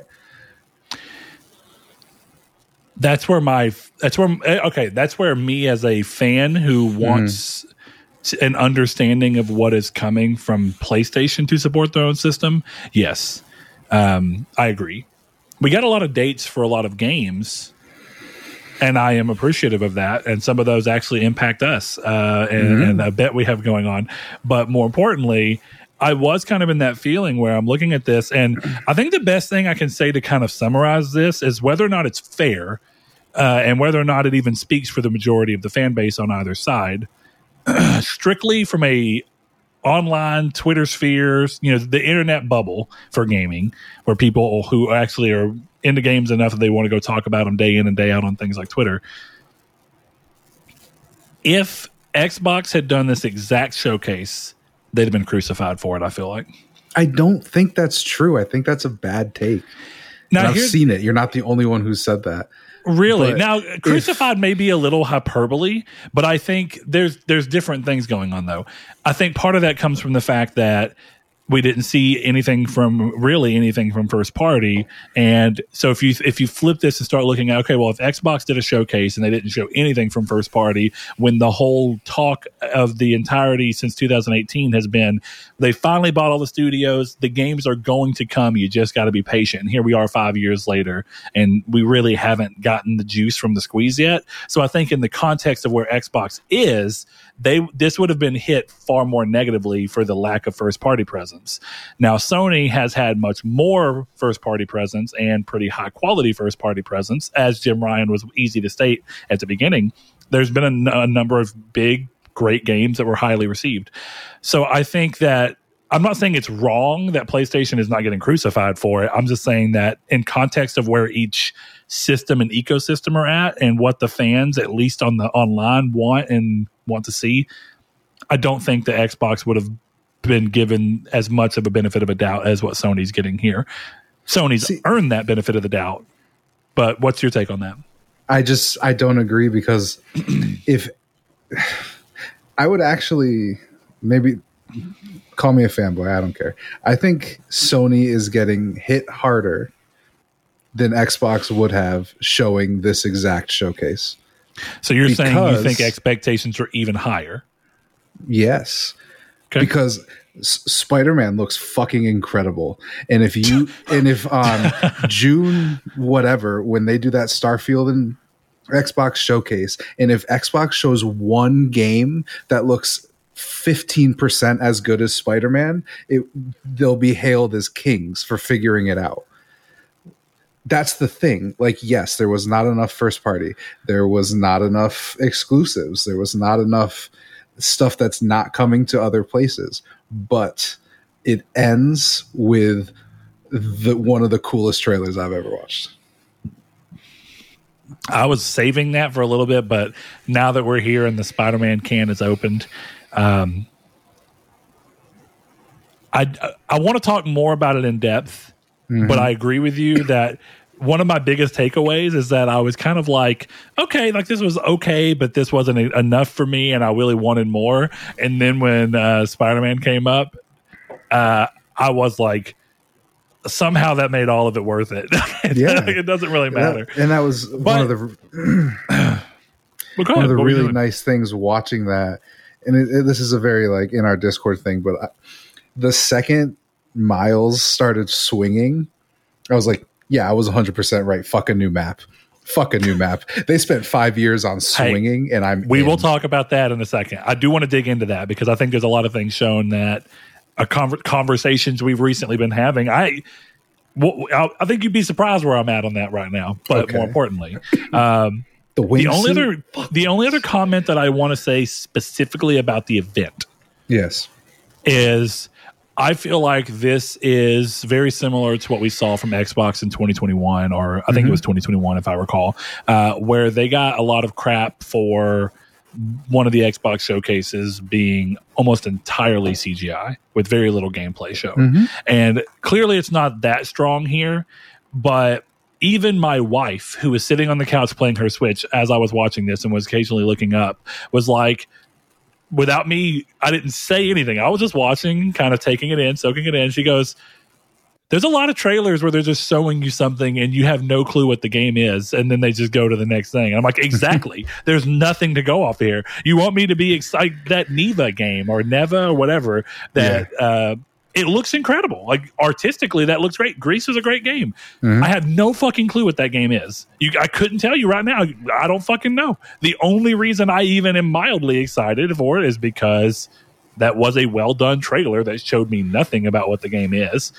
And I quite liked Gris, so I, it's floating off of the fact that I liked the previous game, and yeah. that can be said for a bunch of games in here. Mm-hmm. And so I go back to the thing of contextually, Microsoft has been hit hard for some of these things. So I, I still just think whether it's rightfully so or earned or anything, I would love to get to peek into an alternate dimension where this exact showcase minus Sony's first party things, which is pretty easy to do because there's fucking none. there's that two, three. Yeah, but, but if if they had uh, if all of these games were just shown under Xbox's showcase, and and the PlayStation this didn't happen, and today was Xbox and PlayStation was at the beginning of June, I would be super curious to see the reaction. I'm not saying I'm 100 percent right. I'm just saying that because of how the industry is between the two, I think it would surprise most people to see the reaction that it yeah, actually did get. You're probably not wrong. I just think, I think. It, people who play in the PlayStation ecosystem are used to games like Spider Man. And mm-hmm. a game on Xbox's stage that comes close to Spider Man would be a finally moment and not a, yeah, okay, we get it. It's Spider Man. Right. The fact that I think a lot of people are taking it, taking for granted just how impeccable that game looks because it's a Sony stage. Right. And because it hasn't been a, a conference in two years and because we don't know very much. It's a lot of like, hey, I, I, that's where why I think that the uh, Sony's getting dinged a little more. Because Spider Man carried like it carried so hard and it didn't need to, and we still got cool shit like MGS three and MGS classics coming in in you know the fall. We got stuff that in, in a lot of showcases would have been like if Spider Man had already come out, you Jesus, uh, sorry, you end you end on MGS three, right? That's an ending. and that happens in the middle of Sony's showcase. So yeah, I'll give you the context around it's all interesting. But taking a step back from looking at it from more of an industry thing, I think really I am impressed because at the end of the day, this is a shitload of really cool looking games, most mm-hmm. of which I have, much like you said, most of which I have a strong enough interest that I could see myself playing all of them given the right conditions. Mm-hmm. Uh, separate of Street Fighter Six, probably, and that honestly says a lot. It's a good yeah. time to just be a gamer. There's a lot of great games shown here. And if anything, I think it really shows the importance of indie continuing to rise in quality and to rise in terms of quantity to where it can meet the it is meeting the demand of where AAA games are expanding out so long that you don't see them for six years. And indie games can continually come up and be like, hey, we're going to show you something. And indie's a strong word because I know some of these I'm looking at as indie are probably not a great way to look at that way. But I think that there's a indie and even double A, I think, are just really showing their purpose in the market throughout this and in a great way. I don't mean that with any pejorative sense. I'm a 100%. huge double A fan. Um, and I'm a huge I'm a huge indie game fan. So I think that that's it's an easy way to interweave that. The only real critique I'd have is I would have liked to get a better idea. I think it's insane that we still have nothing on factions, and they've been talking about it since The Last of Us came, since before The Last of Us Two came out. Mm-hmm. I can't believe they didn't date Spider Man. I actually was not surprised at all. But let's get into the nitty gritty of it. I think we'll kind of keep a little bit to the structure. So I want to save Spider Man for last because it's clearly the big talking point of the show. But there is something that the game did, or that the show did really Im- importantly, mm. that A goes against what you thought was going to happen, and and B uh, finally gives us some kind of look into what is actually going on. So we open with Haven and a game that I'm still not sure if it's called Fair Game or Fair Games, and the dollar sign was... meant to be an S. And I think Fair Games is an incredibly worse name than Fair Game, interestingly enough. Uh, but now that we're finally kind of getting to see what it is that Haven's making, uh, how are you feeling about? Are, are, you feeling as as bullish as you think Sony were to go in and buy it, or do you think we've still not been able to see enough to make that obvious?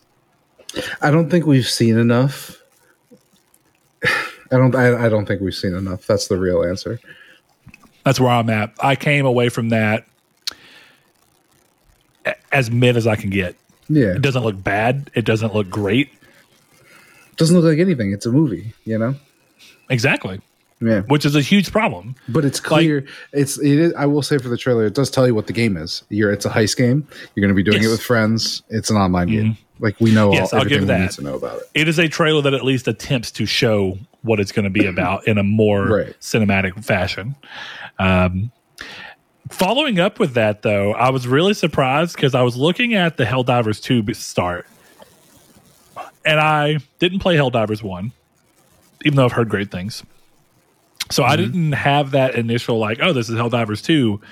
Um, until of course he said become a helldiver and I at like the first time around I was like oh okay clearly helldivers too but I was like is this a Starship Troopers game because it looks it looks so much in the spirit of Starship Troopers that I got to give them applause. It was really well done, even for a game I've never really, you know, I don't have any love for the first one. It did a lot to pull me in and just interest me watching it. I thought it was a well done, compelling trailer that mixed CG and the voiceover with also showing compelling looking gameplay.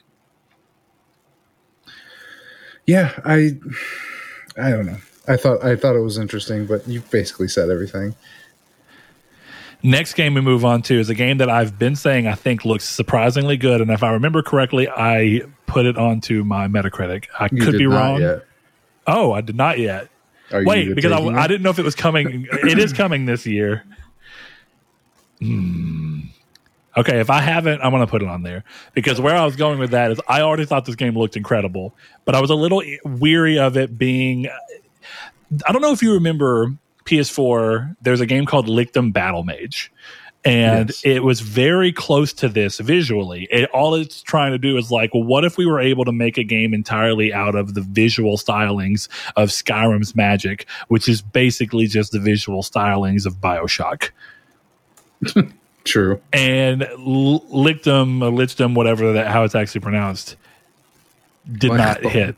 It did not hit. It did not work. It, it had huge performance issues. It had game design problems. It didn't work. And that kind of realm of first person magic shooter has kind of been untampered since then in all in all honesty. So this coming back and looking a lot better in the nature of it, I think this trailer was incredible. It sold me more on the idea of it and I also see this as being a good 12 to 15 hour game that will Mhm. get in and get out. And I I feel like gaming really needs that right now. Yeah, I thought it looked like a lot of fun. I was really glad I was seeing gameplay. And I was like, yeah, I'd buy that game. Yeah. So I continue to be impressed by EA originals in, in general. You know, that's what they've done with Hazelight and uh, both It Takes Two, which I've yet to play, but it looks incredible and clearly has done well for them award wise. Uh, and then, of course, um, A Way Out was a fantastic game. Yeah, I do love a way out. The next one up, though, and this is, I think this show started really strong because I feel like I have something to say about almost every one of the beginning games. And I don't know if you're in that same boat. Uh, Ghostrunner 1, did you play it? No, I did not. I played it as uh, a PS Now uh, test because I knew it was a fast paced game with like Twitch response stuff. So I streamed it to my PS5 just to see how PS Now did, and I, it did well. I was able to beat the first couple of levels. It's an incredibly challenging but fun game, and I thought this just looked even. It looked like more of that, and this is kind of in that independent AAA or independent double A realm of where it's kind of blurring the line between the two. Uh, and clearly it's coming from 505, so it is uh, not an independent game, but still, I thought it looked quite cool. Yeah, It's a into it. different. Cyberpunk is so big in style right now that the fact that it's still able to do it in a way that feels distinct. Like as soon as they showed it, I knew what it was. Yeah, exactly. I did too. I was like, oh, Ghostrunner 2, cool. Yeah, And then it showed the name, and I was like, I was right. That was Ghostrunner 2. Neat. slick logo too. Great logo. slick logo. Now we get to a game that I think looks incredible. I don't necessarily know that it'll get talked about in the sense of being incredible, but I think it'll be a game that enough people buy and will be like, yeah, this was a good, solid game. Phantom Blade Zero looks incredibly inspired by a lot of things, arguably incredibly derivative of a lot of things, but it also looked really cool. Yeah, it did look really cool. And if you told me it was a sequel to Sekiro or Nioh, I would believe you. So If you told me it was a sequel to a number, if you told me it was a a spin-off of Stellar Blade, I'd believe it. Geez, if you told me it was a Platinum Games developed Skyrim's uh, offshoot, I would believe you. That's kind of the weird thing about it is that as I was watching it, I was like, the game is almost nondescript, and yet it's borrowing a lot of ideology from other games that I enjoy.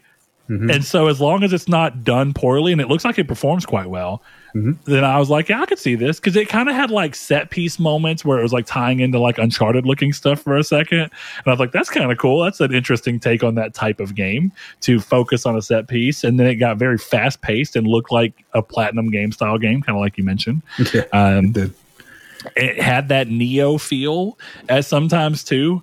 Uh, and of course, the way the story was going, it felt like I could see the Sekiro in of it all. Like if you were telling me you're following up with a new person in the world of Sekiro who has 66 days to live, it was it was interesting, but it's almost hard to remark on it because everything about it that was interesting I've seen in another game. Yeah, it's a it's a weird one for that exact reason. Yeah. Um, Sword of the Sea. So this is coming from the the one that got away from PlayStation. I always wondered, do you think Sony tried to buy that game company? Mm, sure, probably. I asked myself because think about it. Flow, Flower, and Journey are all award winning games that got Sony so much love and care in the PS3 era when they needed it. They needed good PR. They needed to be like, yeah, we're just making artsy games for the players because we're a game system. And then the fact that they didn't end up with them has always surprised me. But the Pathless was incredible. I didn't play Abzu, but it always looked cool, and I thought about going back and playing it. And this kind of Mhm. just looks like more of that. Like it, had the obvious journey inspiration. Like so, at the very beginning, when you see the sand dunes rolling through the arched, uh, you know, aqueduct looking things, I was like, okay, I see this. Um, but it looked good. Yeah, I was into it. I when it first started, I was like, "Is this Journey Two? Really?" I thought it for a second. yeah. So I'll play this. I like I like their games.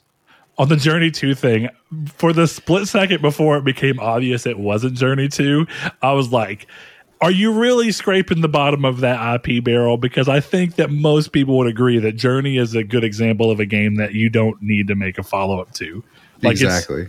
that was exactly where I was at. Where I was like, really? Mm.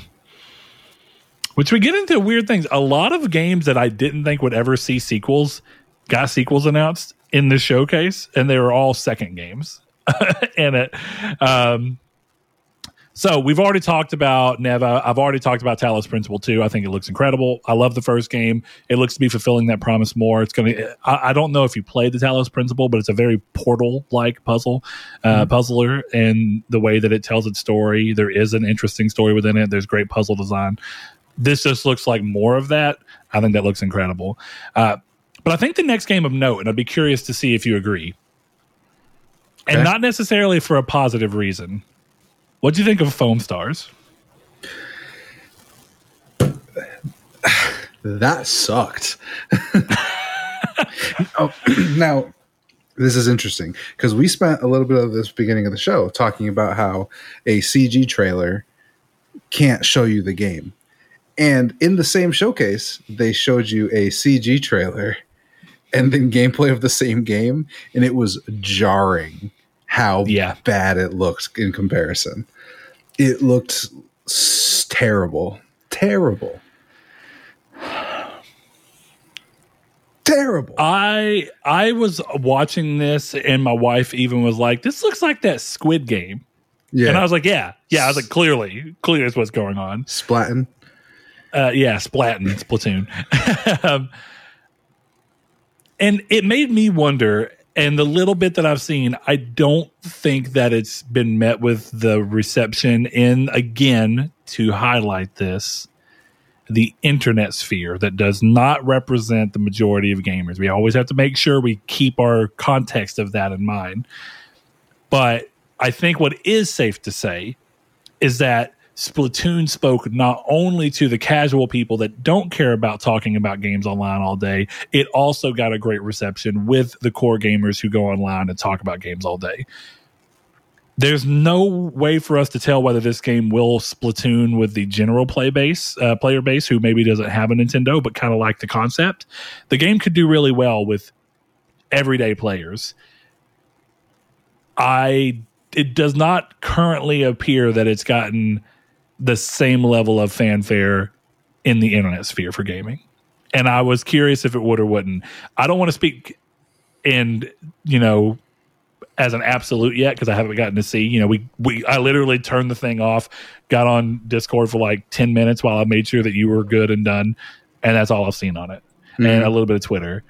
So, a lot of Square here. Yeah. Square seemed like an odd choice for this publisher wise. Yeah, it was a weird one. And, and they showed that trailer, and that's the crazy part. And what sucks about CG trailers is the whole beginning, I was in. I was like, this looks cool as hell. This is sick. It's definitely exclusive because it's a Square Enix game.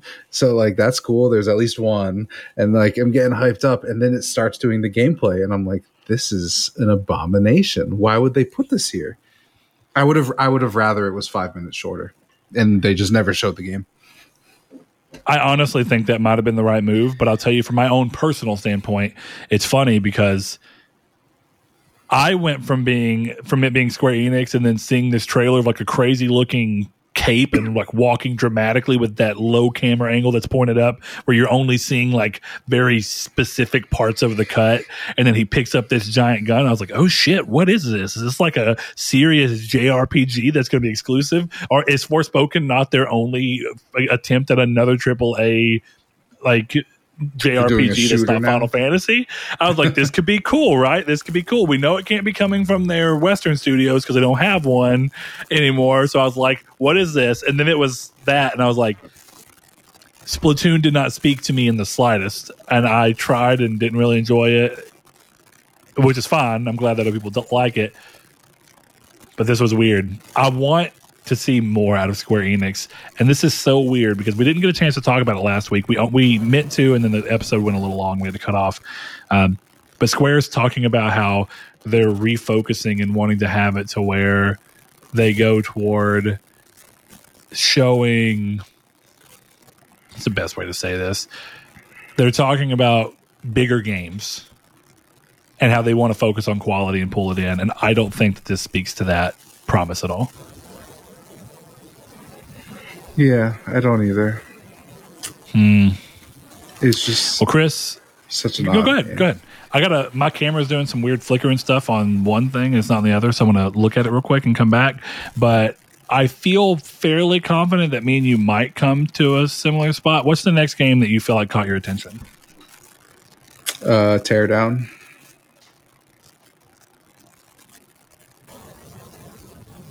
Yeah, Teardown was the next one for me. I thought that was a, I liked the uh, aesthetic of it, and then I was into the like when it first started playing and showing gameplay. I was like, "Huh, is this a home invasion simulator game?" and I'm not entirely sure that it's not a home invasion simulator, but um, the tra- I thought the trailer looked really cool. It looked like something I can't wait to download and play. So it kind of got me because of the hyper realistic Minecraft vibe. Mm-hmm. Like it looked like Minecraft geometry set with like hyper realistic lighting and texture work. So I was like, yeah. this is visually very weird. Um, but yeah, I think the game looked pretty interesting. I don't know if it's one of those like I'd for sure get, but I could see myself like occasionally watching videos of people doing stuff within it and being like, "That looks cool." Like I'll probably never play it, but people yeah. are doing cool stuff within it. Right. Um, I'm, I'm a little surprised because I know it was the next game. Did you have no interest at all in the Plucky Squire? Because I thought that that actually looked incredibly whimsical, and again, clearly derivative of some stuff because there's a lot of like. Uh, there's a lot of taking the idea behind Link Between Worlds, where you can go mm-hmm. as a mm-hmm. flat, you know, 2D cartoon and then pop out in 3D. But I thought it took it to a really interesting idea. I thought as soon as it started and you could see the storybook, I was like, it's an interesting visual framing that you can. They're yeah. showing the edge of a real world. I thought it was, and as soon as they had him pop up, I was like, "This is." It looks novel. It may not yeah. be amazing, but I was like, "This is a." This feels more important than some games we saw, in terms of impact, at least on visual design. Yeah, I would agree. Um, I don't know. I, I thought it was interesting, but it's not really my type of game. I did that and Talos Principle. I was like, oh, Brett's gonna like this one. I could tell. I could tell. So glad I was right about that at least. I think that we we now make our way to what I'm going to call the weirdest and most drawn out and st- I'm going to go ahead and say stupid way to announce Metal Gear Solid 3 remake I have ever seen. Uh-huh. I was looking at this and I was like, what the fuck is this? Dude, I thought it was Dino Crisis. It looked like dinosaurs fighting. I didn't know what it was. And For a split second, I thought, is Michael Ancel's Wild coming back in just a really weird way? or is this a follow up to that um, do you remember the the game that the guy who was originally, if I'm not mistaken, he was the original mind behind Assassin's Creed and Prince of Persia? Um, yeah, the the, the Sands of Time trilogy. Um, no, Mike Ancel is um, is the guy who was Rayman. Okay. Yeah, the other guy I'm thinking of, I can't think of his name right now, but he had this game not too long ago, and I don't know if you remember. It was uh, a game where you you played as a, a, monkey and you evolved over time and the name was something simple like evolution it may not have been exactly that uh, but that was basically the premise of it it was it's called ancestors the humankind odyssey mm-hmm i don't know that game Oh, I Okay. do know that game. Yes, I do. Because I always think about getting it. So why the didn't monkey game. yeah, it's the monkey game. Because it seems complicated. Yeah, it, it, it was like a really interesting principle. Like I was like, I could see it being interesting, but I also like when I watch gameplay, I'm like, I'm not really driven to this in any strong way. But it could be one of those games that gets you. I thought that was a really weird one. Um, then we get into this thing where I feel like we're seeing a lot of games. Well, we shouldn't skip Master Collection, Volume One. So clearly, Konami's dipping into that old well, finding ways to make money, selling you Metal Gear Solid Snake Eater, and then selling it to you later as a remake. Took Uh, one thing I thought to note: all we got was that trailer, that CGI trailer. Shit else. no word of who's making it. No gameplay. Nothing to really make you excited other than here's a CG rendering of a character you're already very familiar with. And the only reason I find that to be noteworthy is that we have been hearing rumors of a Metal Gear Solid remake, and specifically Metal Gear Solid 3 being the Metal Gear Solid that is being remade for roughly three years, and yet this is what we got. Yeah. How? I don't know. Like hype. Cool. Hype, Super yeah. cool. Also, how is this what we got though? That'd be like Bluepoint not making anything since like Shadow of the Colossus PS3 collection, and then people being like, but Bluepoint's remaking Demon Souls, and then whenever the PS5 was announced, all they showed was a CGI trailer of Demon Souls with nothing else, and they were like, yeah, it's coming. It's we know it's been in the works for a long time. Yeah. I don't know. It was just, it was weird. It's it's another trailer that leads me to there has to be more somewhere. Whether this is at Jeff Keighley's thing, or this is at another showcase, or it's at an Xbox stage on in June. Who knows? But And that might be the answer here. We get a I have- teaser here in a month or roughly a few weeks. We get gameplay, yeah, uh, it's possible. but we didn't Uh, even get a date. Like it, well, they're not even trying to say like when it's coming. But go ahead. What were you thinking? Let me gut check you on something. This game, this game comes out as 2025. Uh, we're all chilling. Does it say a Hideo Kojima game on it? No. Yeah, that's probably right. Which is crazy because that's a Hideo Kojima game. But I think it's the wrong move. I think if Konami wanted to win with, without having to go the full route of trying to be like, yeah, we're going to bring Kojima back because Kojima probably doesn't want to go back. But I think you can save a lot of face and you can get a lot of good PR by being like, we know we're remaking this game, and maybe even small parts of it are going to be reimagined to make sure that they're good for modern audiences and you know modern tech and what we can do on these consoles. But at the end of the, ga- the day, this is a game remade that was the love child of, of Hideo Kojima and his brain.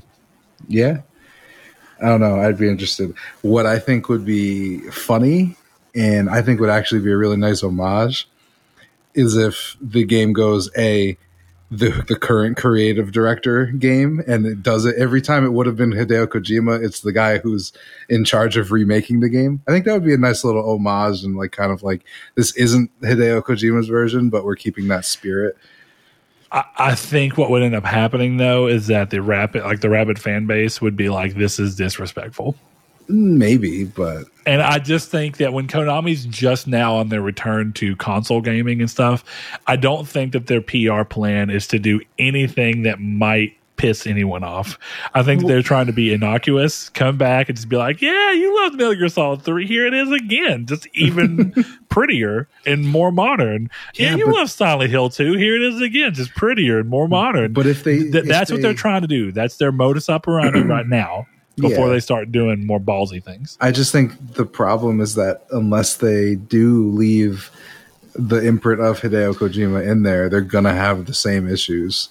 So why not have a funny little, hey, it's this guy's game now, you know?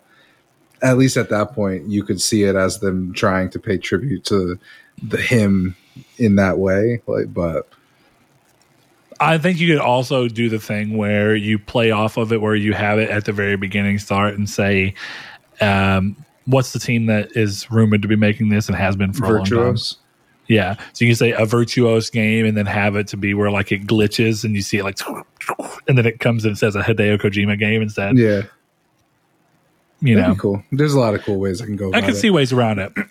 Can we talk about the fact that we're clearly getting Metal Gear Solid Four, and this is called because it's called Volume One. so you got to imagine four Peace Walker, Ground Zeroes is on there, Rising don't- that- Revengeance. My thing was what next? Like Peace Walker makes sense because even though Peace Walker was a PSP game and a lot of people tried writing it off for that, that is a fucking mainline, very important, full fledged Incredibly Metal Gear. Solid game. It's a Isn't- it's a great game. But the question is, is what do you do afterwards? Like, so you have Mega Solid, and if I want to look at it real quick because if I remember right, was it Metal Gear Solid One, or was it Metal Gear Solid? Um, what what was in it? It was um one, two. I know I saw two and three. three. My yeah. real question here is, what was it, it? This may be the first time we've seen it is Metal Gear Solid One. I've always been curious if they'll ever do the thing where it's Metal Gear Solid One, but it's all it's it's the um, uh, Twin Snakes GameCube uh, version that Hideo Yeah. Kojima did. That was like a full on 3D higher quality remake. Um, I guess not. Yeah, it doesn't seem like they're going that way. Sadly, So yeah, I guess the next game would have to be four. four and Peace Walker, baby, give me a all. Man, if four that would end four's PS like that's four is one of the few games that has remained PlayStation exclusive. Mm-hmm. Wild. The next game, and it's actually the next game on the list, but I think it's something that's important to talk about because I feel like we're seeing a little bit too much of this. That Towers of Aghasba game just felt like I see it was hitting in the worst way of I feel like I'm seeing too many things that it's already like. Like there's clear like Avatar inspiration from like the floating monsters that he's like parasailing to Yeah, but it also looked a lot like someone looked at the Chia reveal trailer and was like, "Yeah, we're just going to do that, but with like a mm-hmm. darker tone and a darker mood." yeah, I wasn't interested in this game at all. It didn't hit me. Didn't hit me. 16 looks incredible. If you don't want to talk too much about it because you skipped it, I think that's do fair. 16 looks incredible. There's no reason to think otherwise. Um, I hope you enjoy it whenever it does come out and you play it. I will. June, ideally.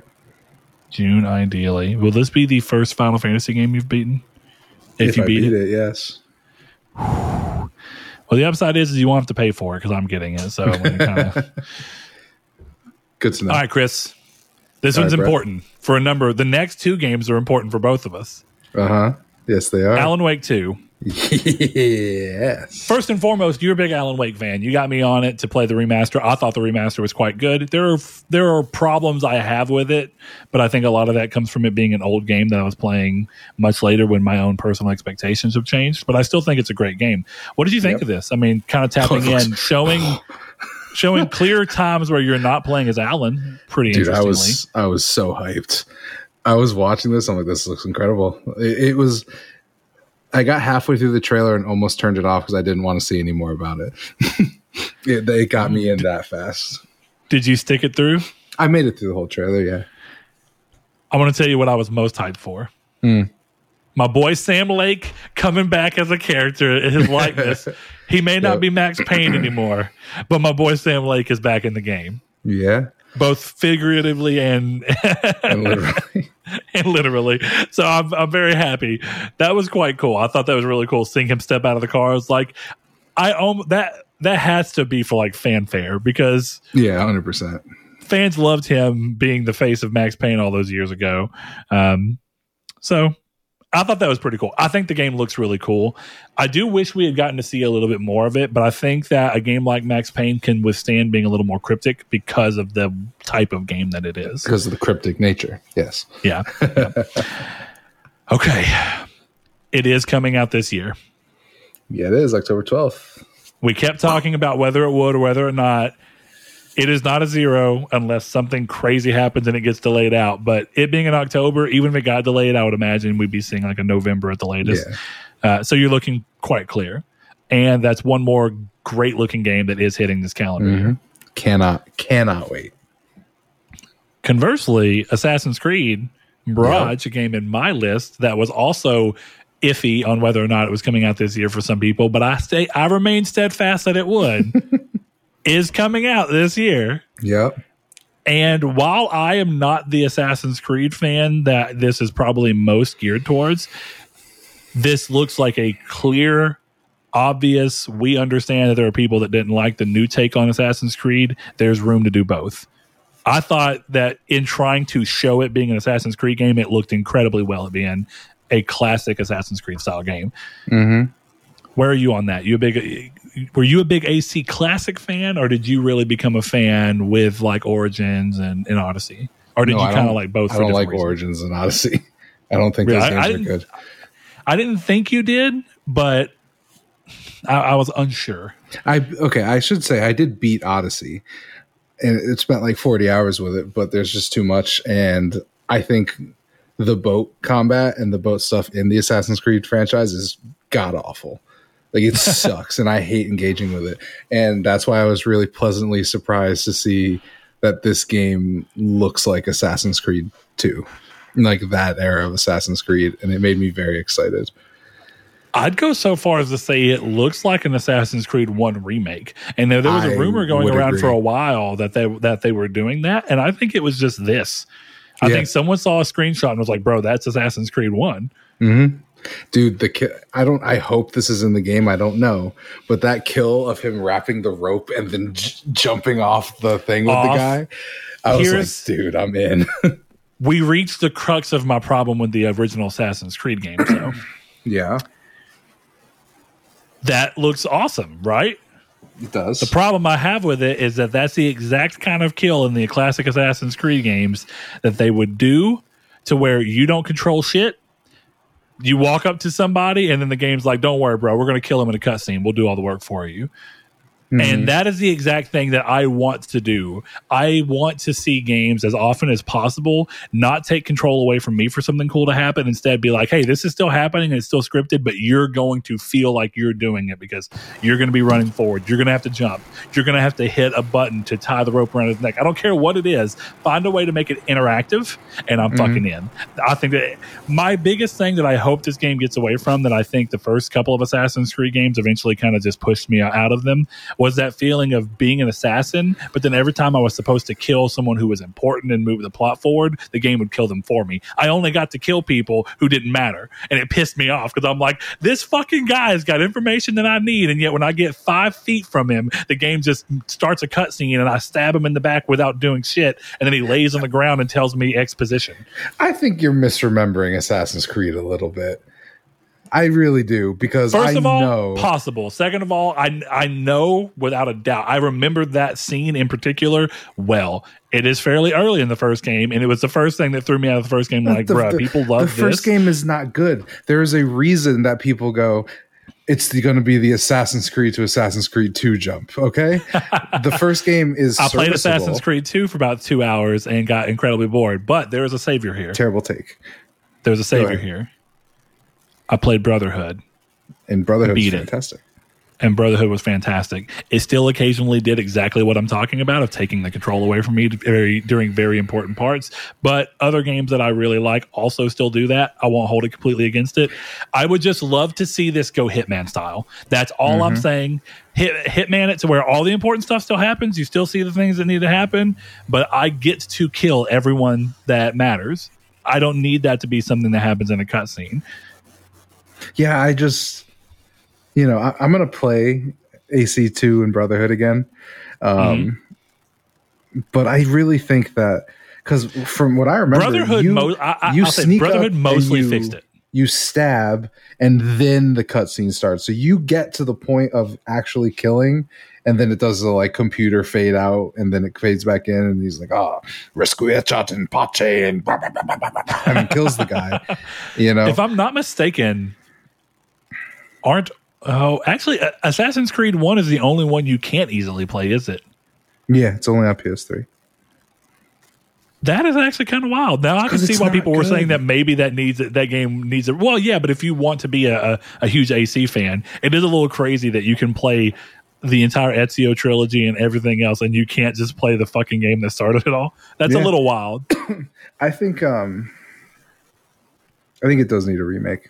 Or at least a Look, port, but definitely You're probably right in that it's a mix, but what I'll say is that the feeling that I did not have as much as control as I wanted is definitely there, and it's a big reason I like I like Dishonored One so much because Dishonored One was exactly what I thought I wanted Assassin's Creed to be when people were talking to me about the premise of like, okay, I'm an assassin, I can choose which way I want to go about doing things. That was another thing is most of the time there was only one way to go about killing someone, which kind of got boring. because it's like, yeah, maybe even if you do got to sneak up and stab, stab them, there's not more things I can do within that. And it's, I get that you try to frame certain parts of the game because you need certain things to happen so that you can have certain things unfold in these cutscenes. And you can't have a cutscene where I'm talking to a guy who's slowly bleeding out if I blow his head off. I understand it. but the point being is, I would rather have the control to kill him how I please and kind of just go around. And I would even love it to do what Dishonored did and be like, if, if you choose to kill somebody in a crazy ass way, you may miss out on story. And so if you want to be more in the know and you want to learn more, it pays to be stealthier and kill people in slower ways. But if you want to be chaotic, you can be, and you'll just miss certain parts of the story because you hmm. won't get the context you need. I think that would be, for me, that'd be a compelling game. What I may do instead, Chris, instead of even worrying about playing old Assassin's Creed games, I may just play this one and try and go into it and be like, this is my refresh, restart into Assassin's Creed. And I'm see how I glad you feel got onto the good ones. What's next, Brett? Tell me what's next. I feel like there was a big hunk of games that uh, a few times in this, um, I felt like we're reaching a point where Japanese games that are trying to look like anime just all look the same. Yep. That's one takeaway I want to say. At one point, I knew it was Granblue Fantasy Relink, but at the same time, it kind of looked exactly like what was that other game they showed through this? Was it? It wasn't Conquered, was it? It was um, Tower of No. Fantasy. Looked exactly the same to the point where I was like, "Is there? Are they showing Granblue again?" Which looks exactly like the way that Tales of Arise look, which looks exactly like the way that Scarlet Nexus looked. Like it looks good and i do like that they found a way to nicely render anime style looking characters in 3d but i'm kind of tired of the fact that every game is like yeah that's how we're going to do it like Yeah, it was funny because we're um, genshin and it looks exactly like genshin those two games, right? So in terms of Granblue, I skipped most of it because I didn't care because I was like, I don't care about this. I don't like Star Ocean. and you're not wrong the last star ocean game i played looks about like that yeah, and the most recent Star Ocean game, I think, looks even more like that. And I didn't even play it yet. So yeah, we're running into a point where I don't feel like there's enough visual difference between Japanese games on at least the character models to where it, it kind of Right. makes me be like, it's more interesting when you shake it up occasionally, but that's not speaking on the quality of the game. It just makes wanting to watch the game and sit there a little more bo- boring. Mhm. Interesting thing though, what do you think about Ultros? That was the little. That was the one that had like the the crazy looking planet. It looked to me, and I was wanting to see if it showed who actually developed it. Um, oh, it looked cool. I remember. it I'm looked remembering it like it looked like a Thunder Lotus game yeah, because it, does. kind of has that hand drawn art feel to it. But I don't know. It's oh, El apparently- Huervo. The t- it's the team behind Hotline Miami. Oh shit! Really? Yeah, I wouldn't have guessed. I thought that looked pretty cool. It looked like if you tried to mix, and and I would even say that they kind of know this with the logo they chose to do. It looks like if you tried mixing like Returnal with like the uh, Eldritch game that was also uh, one that came from Thunder Lotus. I can't think of the name of it right now. Um, I don't know why I can't think of the name of that game. Um, do do do do Sundered, fantastic game, really great game. I thought it looked cool though. Yeah, That's one of those like a cool. lot of lot of great indie games throughout this. A lot of great indie games. Yeah, the that's again why I maintain that had this been a year one- of the last three years we've gotten a showcase, or hell, if this had been a state of play, it would have been ten out of ten. This is a killer state of play. Holy shit! Right. I, And I know that sounds weird because it feels like why should it be different? But there is just a different expectation because otherwise, why would they go? The expectation is different from Sony. Why would they call it a Mm-hmm. showcase instead of a P- a state of play if they didn't feel the expectation was also supposed to be different? Uh, we move into an interesting thing. Were you a Dragon's Dogma fan? I was, yes. I do like Dragon's Dogma. I have a group of people who have spent their time around me, uh, like like Ryan's old sweet Gran Turismo Jones, who love that game and adore that game, and I've never played it. I've watched Really? people play it. I've never touched it. Uh, my game. buddy, my buddy Jonathan loved that game, adored it uh, when it came out originally. Um, but that's kind of where we are. I don't have much to say on it other than that it clearly looks like more Dragon's Dogma, and it does look cool.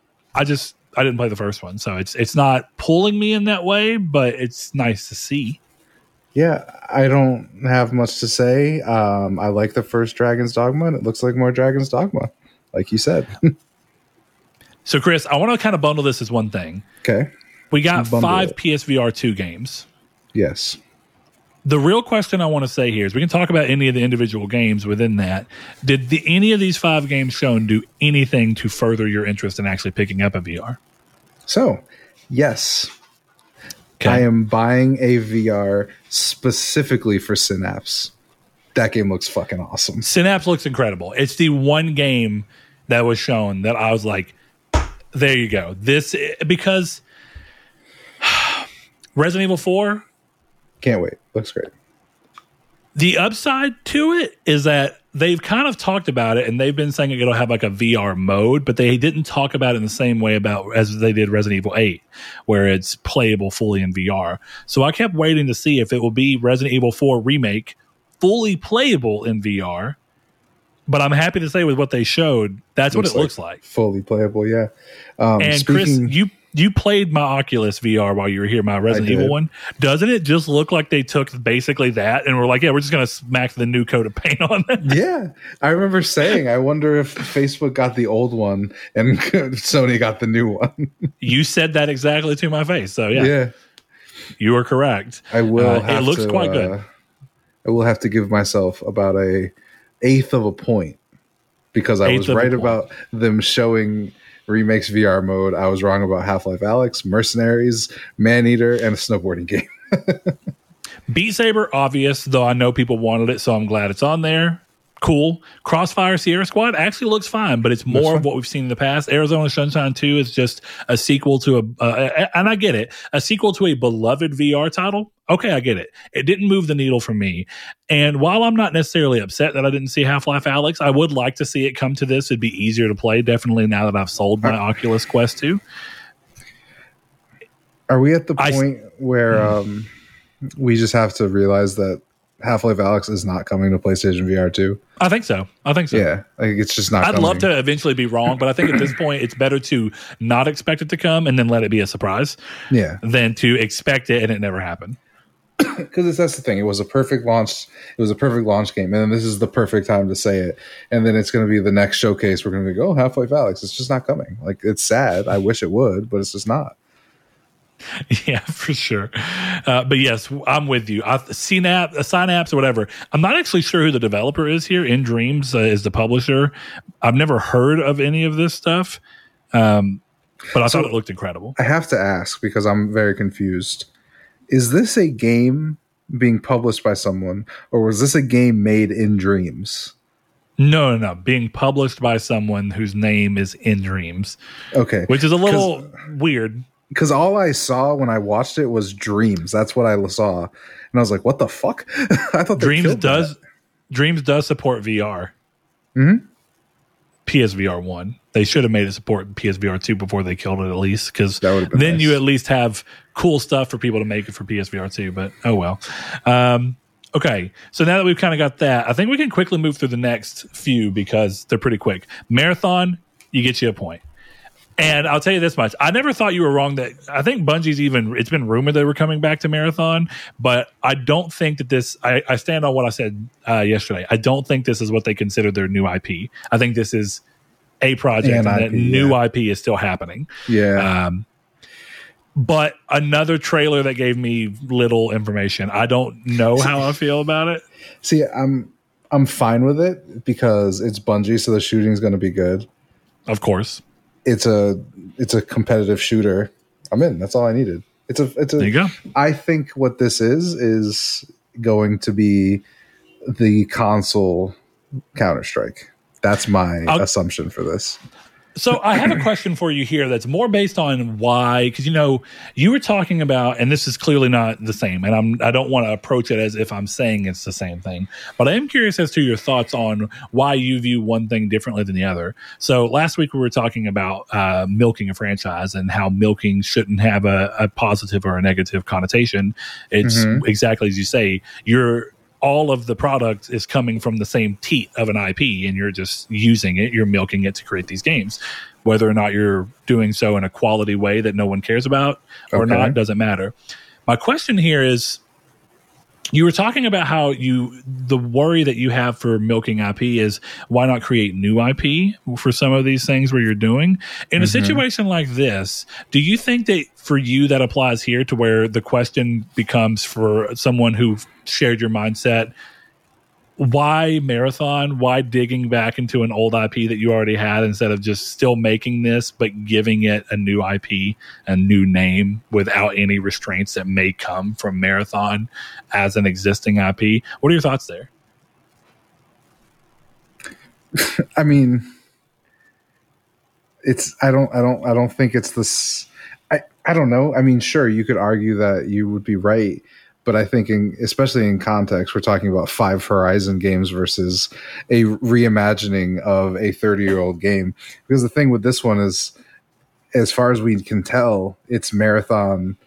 Mar- the biggest thing about mar- them calling it marathon is like, oh, cool! I remember when they did that before this isn't going to be the same type of game. So I don't think that. Yeah, sure, this could be a new IP, but well then i, guess I would I, argue. I guess what i was saying with that is that if this is not going to be the same type of game which who knows but if it's not going to be the same type of game then why give it the name marathon yeah, but I feel like because if it's not if it's not the 30 ip anyway old. then why does it matter No, but that's the thing. Marathon is 30 years old. This is, for all intents and purposes, a new IP. I, I don't have, maybe it's a hypocritical stance, but Marathon, a one off 30 year old game that came out on Mac versus Horizon or Grand Theft Auto Online or Pokemon, I don't think those are in the same ballpark. Hey, I'm not saying you're wrong. I was just curious to hear your thoughts between them. Yeah. Because as I said, I don't think that they're the same thing either. But I still think there's an interesting question to ask yourself: At what point does pulling from a, an old IP or an old well of IPs versus creating new ones, where does it? Where is it more acceptable versus when does it become less acceptable? And seeing if you can find your own kind of because like you know in the moment right you know when you see it but i wonder if you can reasonably predict if you can set up a scale where you can reasonably predict how you're going to feel at any given point about a certain ip and how old it is and how frequently you've seen it you know so on and so Yeah. forth so uh, we follow that up with destiny 2 the final shape clearly it was going to happen back to back like that clearly we don't know much about this but uh, i'm both disappointed, but also kind of happy that they're bringing back Cayde Six because it's clear fanfare. Like people love him as a character. I couldn't tell in the very short period of time, and I didn't bother looking whether or not they're bringing Nathan Fillion back. They are, or if- okay, good. Because I was about to say bringing him back is pointless if you don't bring back Nathan Fillion. Yeah, I agree. They should have uh, Peter Dinklage voice it. Dude, th- no joke. In the final shape, since this is supposed to be the end of this whole big arc, they should have Peter Dinklage come back to voice one ghost. I agree. That would be very funny. There's no reason not to. Yeah, they got the money. They got that Sony money. They got that Sony money. I mean, I don't know if Peter Dinklage has been doing much. He could probably use the work. Yeah, right. it's not a hit towards him. I actually think he's a really good actor. Um, all right, Concord. Okay. That's exactly how I felt about it. I don't know what to think of it because No. it's a it's a non-trailer. Yeah, it's nothing. I I think the most interesting thing that came out of it was me going, "Oh, Firewalk," and then that was it. It, it gave me that vibe of uh, Everwild and how we kind of criticize. Like it looks cool. What the fuck is it? Mhm. right, exactly. Th- yeah, this is this is Sony's Everwild. And that is unfortunate because I would have liked to see a little bit more in terms of that. But we So get I- to the creme de la creme. Well, hold on. Oh, go ahead. Go ahead. Quick. Yeah, there is value of this. I you're, you're right. This is Firewall. Yeah, it is Firewalk, but I'm not going to talk about Firewalk. I'm going to talk about Deviation. Um, Oh, interesting. do you think, given everything that's happened, that Sony signed these deals knowing that they were only going to finish two out of the three? Mm, I see where you're coming from, but I don't think so. I think Sony always hoped for the best, but they also probably thought, if nothing else, we're hedging our bet. If one of these doesn't go down right, we still have two. Well, because here's my thing, right? All three of the games sound like the same concept. So They to do. me, which is Like, a little worrying. first, In, in first gameplay first sense, person at least. online or online shooter, online shooter, online shooter. How many can a marketplace take? Probably two. Right? So you assemble three incredible teams. One of them you bought for their tech as much as you bought for the game in Haven. So then at that point you're choosing are we taking Deviations game or are we taking Firewalks game? So they I think invest the seed money. Even with hmm. Firewalk, someone else is paying the bills because they were bought from a company. I don't remember the company's name. So you almost wonder if they're just like, okay, these are the ones that were successful. Deviation, if you can figure something out with a budget team, sure, we'll put it out, but we're done investing. You know, as you look at even how Deviation built their studio, they built their studio with PlayStation branding. So it's almost to me like they knew that if this was successful, they would be bought. But they also must have known that if it wasn't, they were they were screwed, and that their bet was PlayStation will buy us. And then Jason Maybe. Blundell leaves, and it's over. Yeah, you might be right. I was like going back to because you mentioned it a lot right throughout the show as we've been talking about how there's a, a reasonable thought that uh, Haven's tech that they were pioneering for allowing them to work the way that they work is part of why Sony bought them, so they can extrapolate that, use that across all their teams, and Mhm. have people behind it instead of trying to get their own version up and running. Just get the one that they already have you know seeded into and be like, hey, you teach all of our people how to do the things the way that you're doing them and do that. But I also think I'll, I'll say this: seeing Haven's game already is cool. I It do was. wish we would have seen real gameplay because even if it's not my type of game, what I'd say is this does seem like a fairly reasonable turnaround time to announce Haven.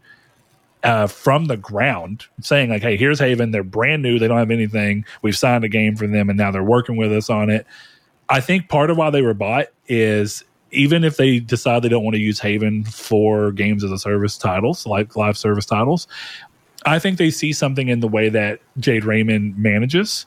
And Mhm. I think that they think there's a good production flow that will work in or outside of a live service environment. So even if live service starts to kind of go in a way where they're not feeling it and it's not really working for them, Haven can easily pivot to a single player games uh, with a good production schedule. And good production schedules make games cheaper. Hundred percent. So Yeah, if you kind of look at how those things go, you spend less money the less time you have to have working on it. So if you can get somebody who really knows how to do it and can crack down and make a sizable game in a, a fairly good fraction of the time that it would take most people, there's a lot of value in that. Agreed. Agreed. Yeah, I think Haven's a huge thing. Okay, Chris, the obvious last thing that we've been kind of saving, and I'm going to start it because there's The something really important that needs to be said. Why the fuck did we show the Q light? I genuinely mean this. From what we've heard, if rumors are true, and we never know, rumors are always at the behest of, you know, anything can change. The PS5 Slim seems like an uh, obvious. It's going to happen It- because they've always done it, and there's no reason not to. It makes production cheaper. It gets it renews people's interest who may want to buy another system because naturally that will happen. Um, who already have a PS5 and want to buy the Slim. Why would you not show that here with more of a look at what it's going to be and instead show the Q light basically because it got leaked before you could do anything about it? Um, and then give me zero details besides the fact that it looks exactly like the patent we've already seen that everybody assumed is what it was and that it has all the DualSense. Like, don't wrong. sounds cool in terms of like having all the DualSense buttons and features and having a huge eight inch screen when most of the com- competition does not have that. Mhm. All cool. But you gave me no information outside of that. There's no talk about when it might be coming. There's no talk about what the potential price may be when the backbone is technically a competitor to your own device right now. And you just keep going down the list, and it's like, what was the value of showing it if you were just like, yeah, we're just going to show you later? I felt like this was a missed step. Yeah. I This felt like, like- the Gran Turismo trailer within this felt more appropriate than this felt here. I agree with that, but I hated that the Gran Turismo trailer was there and it wasn't a different trailer. I straight up laughed and said to my wife, "See, I knew they'd be willing to show to show the movie trailers." I said, "Suck it, Chris." but yes, um, Um, I will say I'm going to buy those headphones. I don't love the way they look, but I'll buy them. They look, they seem good. I like the case for them. The I case is very sleek. I'll give I don't that. love the like weird Z design, but my completely free Google Pixel Buds that I got with one of my phones Mhm. um, before ordering it as soon as they announced it because I already needed a new phone and was going to. I love these things. They're very comfortable. I didn't pay a dime for them. It would have cost me a hundred bucks. I didn't have to pay them. So I'm kind of just in that. Okay, then here I am. But those headphones do look cool. I'll give them that. Yeah. I'm not surprised they talked about hardware, but I'm surprised they talked about hardware with nothing to talk about. That's exactly what it was. yeah, it is one of those things where I'm like, ah, I mean, it looks cool. I think it's a really neat thing. I just don't see why I'd want to use it because it's Every- it's not 3G, so I can't use it outside the house. Is it not? And That's the problem. Well, Well, no one we don't know. We don't know. I'm That's exactly my not point. 3G. Every question that might answer why I might want to actually get it was not talked about here. So why did you talk about it at all? If you weren't ready to say, even if you don't want to talk about date, even if you don't want to talk about price, at least talk about the obvious questions that people are going to have for it. So I can only stream and it's not even stream. I can only remote play from my PS5, which means that not only are you having to have a good internet connection at your house, you're also probably going to want that connection to be hardwired. And then you have to have good Wi Fi wherever you are that you're trying to use this device. In comes the problem where when you're in your home, I'm sure that they they'll say it uses the Wi-Fi direct that your PlayStation has that you can see when you scan Wi-Fi and it says PS5. Your PS5 puts out a signal and it'll just ad hoc and it'll probably run that way. And great, that's cool. I'm glad it'll do that. I'm, I'm glad it will most likely do that. But then when you're at a hotel room, what's it going to do? What does it pull from? How well does it work?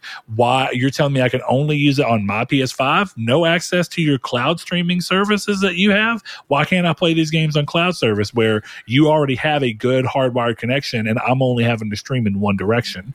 Because if mm-hmm. you're streaming when you're at a hotel room and your PlayStation's at home on Wi-Fi, you're having to stream to your console to your router, and then your router is having to go and send that across, and you're creating more opportunity for latency. I just you answered nothing. And then do I always have to have Wi-Fi? Well, then is it really that valuable? Right. Can it? Will it have a SIM card slot? Will it be like an iPad where I can at least take it to like AT and T or whoever my carrier is and be like, "Hey, I need to put this on my plan." Yeah, I don't know. Nobody knows. That's why there's going to be another showcase. I hope so. There's got to be at this point. It's going to have to be like a holiday, like a Christmas of PlayStation kind of thing.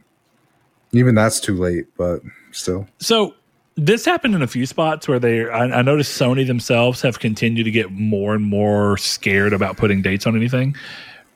Do you think that this pretty much means that we're not getting a PS5 Slim by the end of this year, or do you think there's still a chance for that? I think there's still a chance. When's CES? I don't know. It's a good question. Because I would imagine something like that could be at CES pretty easily. September twentieth. Yeah, I have no reason to think it couldn't be there. Okay. It would be cool. Maybe they'll do what then they did putting last out time. I don't know if you on, remember. on the same day. No. No, I don't. Well, when they when they revealed um, PS4 Pro and PS4 Slim and VR, it was like a hardware event. They just talked Yeah. about all of it. Yep. Uh, so maybe they'll do the same thing here. Maybe they'll be like, "Hey, here's the Slim. It'll be out this date. Here's a peek at the Pro, and it'll be out next year." Yeah. Also, here's the PSVR 2 Slim, made by Ray Ban. Curious, made by Apple because Apple's bought us. Oh no, God. It, one day. not happening. By the way, I don't think that that'll ever happen. That's how uh, Sony skirts around the uh, monopoly thing. They're like, "Yeah, we're not buying anything. Apple's buying Square Enix, and Apple bought Sega, and Apple bought Capcom. Oh, by the way, we're merging with Apple." at, at one point in time, I think it will become obvious that, like, even if Apple wants to pretend that they're like a phone manufacturer, at some point, it's like you have enough interest in the gaming market that we're just going to have to call you a gaming monopoly, even if you make cell phones. yeah, I don't think it'll happen. All right, the actual creme de la creme, none of the jokes, none of the Q lights, pointlessness, uh, and I'm willing to give the point. I'm I'm willing to give the Q light a try once they're willing to actually tell me what the fuck it is. Mm-hmm. I would agree with that. that's basically where I'm at. But probably the the best trailer or I mean let me probably the only time in recent memory where a sequel that is like a direct sequel had a trailer and an actual gameplay trailer that made me incredibly hyped. This felt like when I first saw the trailer when they showed gameplay of Infamous 2 and I was like how the fuck did you go from Infamous 1 to this? This is Uh-huh. incredible. And this feels like I know you feel a little differently, but this feels like I always said that Spider-Man 1 is incredible. It's got a lot of great things going for it, but it also is living in the shadow of the existing superhero genre games because it's trying to build upon that to make sure it's at bare minimum good with their first try out of the gate. Smart choice. I understand why they did it, even though it feels a little derivative. I think they have done a shit ton across from the first game to this one and let Miles be kind of an in between point to show that they are making their Arkham Asylum to Arkham City jump. They're making their Infamous 1 to Infamous 2 jump. They are making the jump of where you look at this and go, this now is impacting the superhero genre. The superhero genre didn't impact it. And I would love for that to hold true. The gameplay looked incredible, and I have to cede to you that something that they did in the trailer, which was very smart, was bring everything into the camera closer. Stop worrying about the outer and being like, we are still going to look at New York, but instead of looking at it as this big entity, which it still is, we're going to give you moments where you're seeing the very small parts. We're going to bring you under the bridges. We're going to put you in the lakes. We're going to put you in the backyard of someone's house, which is not mm-hmm. what the first game did. And they're going to find ways to expand New York as an idea of a map by being the same city, but having you interact with that city in different ways. I agree. And I do think that seeing this made me go, all right, we might not need a new map yet. It's still a worry in the back of my head for the series, you know, longevity. yeah, But all I know is that this trailer, like I'm a big Spider-Man guy. Like, I'm a big Spider-Man guy. And when he popped out in black suit, I was like, "Oh, I'm gonna cry. I'm gonna cry." And then he did all the the arms, and then when he did the fucking four people takedown, I'm just sitting there like, "Oh my god!" But my favorite thing about the trailer was Peter being an asshole. I was like, "This is sick," because it's just the little things that like it's obvious when you watch it and you know what's going on, but like that subtle shift, and it's like, oh, you know, he's being kind of a dick, and even Miles and Ganke are like, he's being kind of a dick. And I know it's because of the black suit, but they don't, and it's like it's kind of cool to see that little bit come in. Oh God, I'm so excited. I was really impressed with. I'm so glad they showed Black Suit Spider Man gameplay. And the reason I say that is because I've told you that I couldn't see myself going back to the box of Spider Man 1's abilities Yeah, after, Mi- playing Miles because Miles is so much better. But then you look and they even improved on what Miles can do so much. The Did ability you- to point at a wall and shoot the web zip and then walk cool. across your own line was incredible. It's exactly what I'm talking about. And if you notice, it was Miles doing it. It makes me wonder if Peter even has that because Miles always had better stealth gameplay, and it looks like they're leaning Mhm. into that. Peter's got the black suit; he's going to be the chaotic player, He's and I'm thinking, I'm thinking that what we're going to see, and I don't think that the trailer pr- pr- proved it, but I think it's possible that there's going to be a dedicated button for you to switch between the two of them at any point in time. There will be uh, the occasional time where you can't, but I think for the most part in normal gameplay, you're going to be able to. I think, It, yeah, If it's not where they've been separated and they're going and doing different things, you're going to be able to choose which one you're playing as. And Mm-hmm. I imagine that for combos. Can you imagine the setups that you can do? Holy crap! Oh my god! But Miles, I, I thought Miles' gameplay looked fantastic. I think the way they they interweave through every bit, it looked so seamless. It looked incredible. The only Yeah. thing I got to say is, I wasn't hyped in the trailer. I, I, no joke. When the, when the trailer started and we see the thing in the forest and this hyper buff dude that looks like a Gears of War character, I was like, Mhm. oh, they're they're not ending on Spider Man. I like they're ending on the People Can Fly game. I was like, See- this is Gears of Effect. yeah, And then because I see this hyper ripped dude, and then I heard him be like Kraven, I was like, oh fuck, this is Spider Man, no way. It- And then it- you, yeah. I was like, oh okay, it's funny because I saw that original thing and I went, "No way did they fuck up Kraven." because I knew just because he he does, and I think it was a clear fake out because he does the thing where he pulls out the knife, and I'm like, that's fucking Kraven. They made Kraven some emo goo dude, and then Kraven pops out, and I'm like, fuck yes. yeah, I, I was Yeah. saying in um, our Discord, and this is just facts. If if you've read Kraven's Last Hunt, if this game his arc ends that way, I will sh- I, I will be I will cry. dude, I I'm not surprised in the sense that they clearly did it last game. They want to focus on multiple villains, but have a way to make all of them impactful and play into the bigger Mhm. story. They mm, sort of succeeded with that in the first game with the Sinister Six. Ish. it was a little weak and Ish. clearly there was a few standouts i think that if they've learned some stuff and they try and peel it back just a little bit not have six villains that you're trying to account for um, i think there's a reasonable way for you to account for venom uh, venom kraven and lizard Mm-hmm. I think though I think that could be a great trifecta of bad guys that are you may see some other ones that are like in the story, but you're not trying to focus on them in any real way. And I could see this playing out really well. I don't I was very surprised that what do you Like- what do you mean? Like I think Lizard's in this game the same way Kingpin is in the last game. I hope not. Because if I you hear the way they're talking, it the sounds like of the game, though. That's It- that's the thing, Uh, right? uh, The- see, the I don't know though, because starting with the black suit, I feel like you have to see the moment. Maybe not. Maybe they're going to be ballsy, and it's just going to be that Peter came back from his trip that he's on on in Miles uh, Morales, not- and he already has it. But no, no, no, no, no, no, because it starts with Kraven, and then it starts six months later. I mean, yes, you're right. So in that time, Peter gets the black suit. I mean, I would like to see it, and I'm sure they would flash back to it. But this felt like the beginning of the game. Like you press new game, and it loads up that Kraven scene. Kraven coming to New York. Blacks, uh, you know, six months later, and then you're in the gameplay. Just like in in Spider-Man 2018, you jump in and you're immediately catching helicopters. Like I Okay. think this is how the game starts They're going to Uncharted to it. halfway through the game, you have to fight Lizard again, but Drake And- is way more annoyed about it. I think you. I think you might be right. I think we go through all of that scene. We're set up, and you see Peter go, uh, "I have teeth too," and then it pulls you back Six months in ago. between before Kraven comes in, and you get to play through the build up to that point, and then I the game starts again.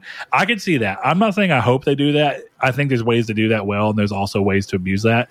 Part of that is just a joke that this game really looks like it's trying to Uncharted Four. It's it's like hey, we're gonna have set pieces, bro. We're gonna have we're gonna pay attention. We're gonna have huge set pieces Mhm. because the whole thing with like the jet skis and the boats and swinging under the bridges and That was all, I was like, dude, this is this is crazy. Dude, we haven't Yeah. even mentioned the wingsuits. Wingsuits The are wingsuits? incredible. I'm a I'm I understand why they don't, but I am a little disappointed that we saw Peter have it. When I thought it was just Miles, I was like, great, more reasons as to why you may choose to play as one of them. Yeah. Have them have their separate abilities. And then when Peter pulled one out too, I was like, fuck, okay. Yeah. Like it's not a bad thing, but I do kind of wish that they had been like, no, that's Miles' thing. And It makes sense. that's going to be Miles' playstyle. play though, style. for the most part. I will say there's one thing I don't like about this trailer, and it might have just been me, and it might just be for the trailer. But did you notice that moment right when it's Miles in the warehouse and he's fighting those guys? what am I crazy or was there's a was there a point where one of the henchmen yells, "Watch out for him and his new powers"? Because how the fuck Yeah. would he know that? What is that? How does he know that? What does that even mean? I thought that was ridiculous. I'm like, you're I- you're trying a- to tell me. I, ha- I have a reason as to why I think it might be.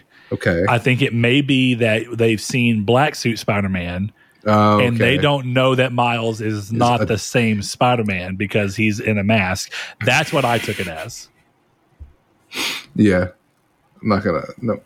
Um okay, that makes sense. That makes more sense. That explains it. Cause I thought it was like their way of trying to tell me watching that Miles has new powers. But I'm like, why would some random fucking henchman know that Miles has a new electric ability? That's insane. Yeah, I think it was trying to, and I, and I, if I'm wrong, I'm wrong, but I think it was clearly trying to hint at the fact that they don't know Which Spider Man that there's a difference. Okay. Yeah. That makes And so they're saying like, hey, we sense. we know that Spider-Man exists because he's existed for years in this universe. That's, that was one of the pulls of the original story, right? This is an older Peter who's been at this for years, and Spider-Man's been around for a long time. So when you hear when you see them giving the thing to Kraven, and I'm not so sure that Kraven scene is even going to be in the game. I think that may have been for trailer purposes only. Which. Kraven scene. The beginning one in the jungle. Oh, okay. I'm curious if that's even going to be in the game. I think that was trailer dressing to help people who may not know and to give a reason in the trailer as to why Kraven has motivation, just to help the rest of the trailer make sense. I'm just saying that beginning scene plays into Kraven's last son. So I mean, hey, you Here might be it. right. He definitely has his. uh He definitely says that dialogue. Very important line. So I'm with you, but I'm just saying. I could also see that just being like uh, movie trailers that have things that are just for the trailer's sake, and then you never see them. or Last of Us trailers. But um yes, or the Last of Us two trailers. Uh, but yeah, no, I thought across the board it looked incredible. I just, I have, I, the biggest thing I'd say is that I never, I never, I was always hyped for Spider Man two because Spider Man one was great, Miles Morales was great.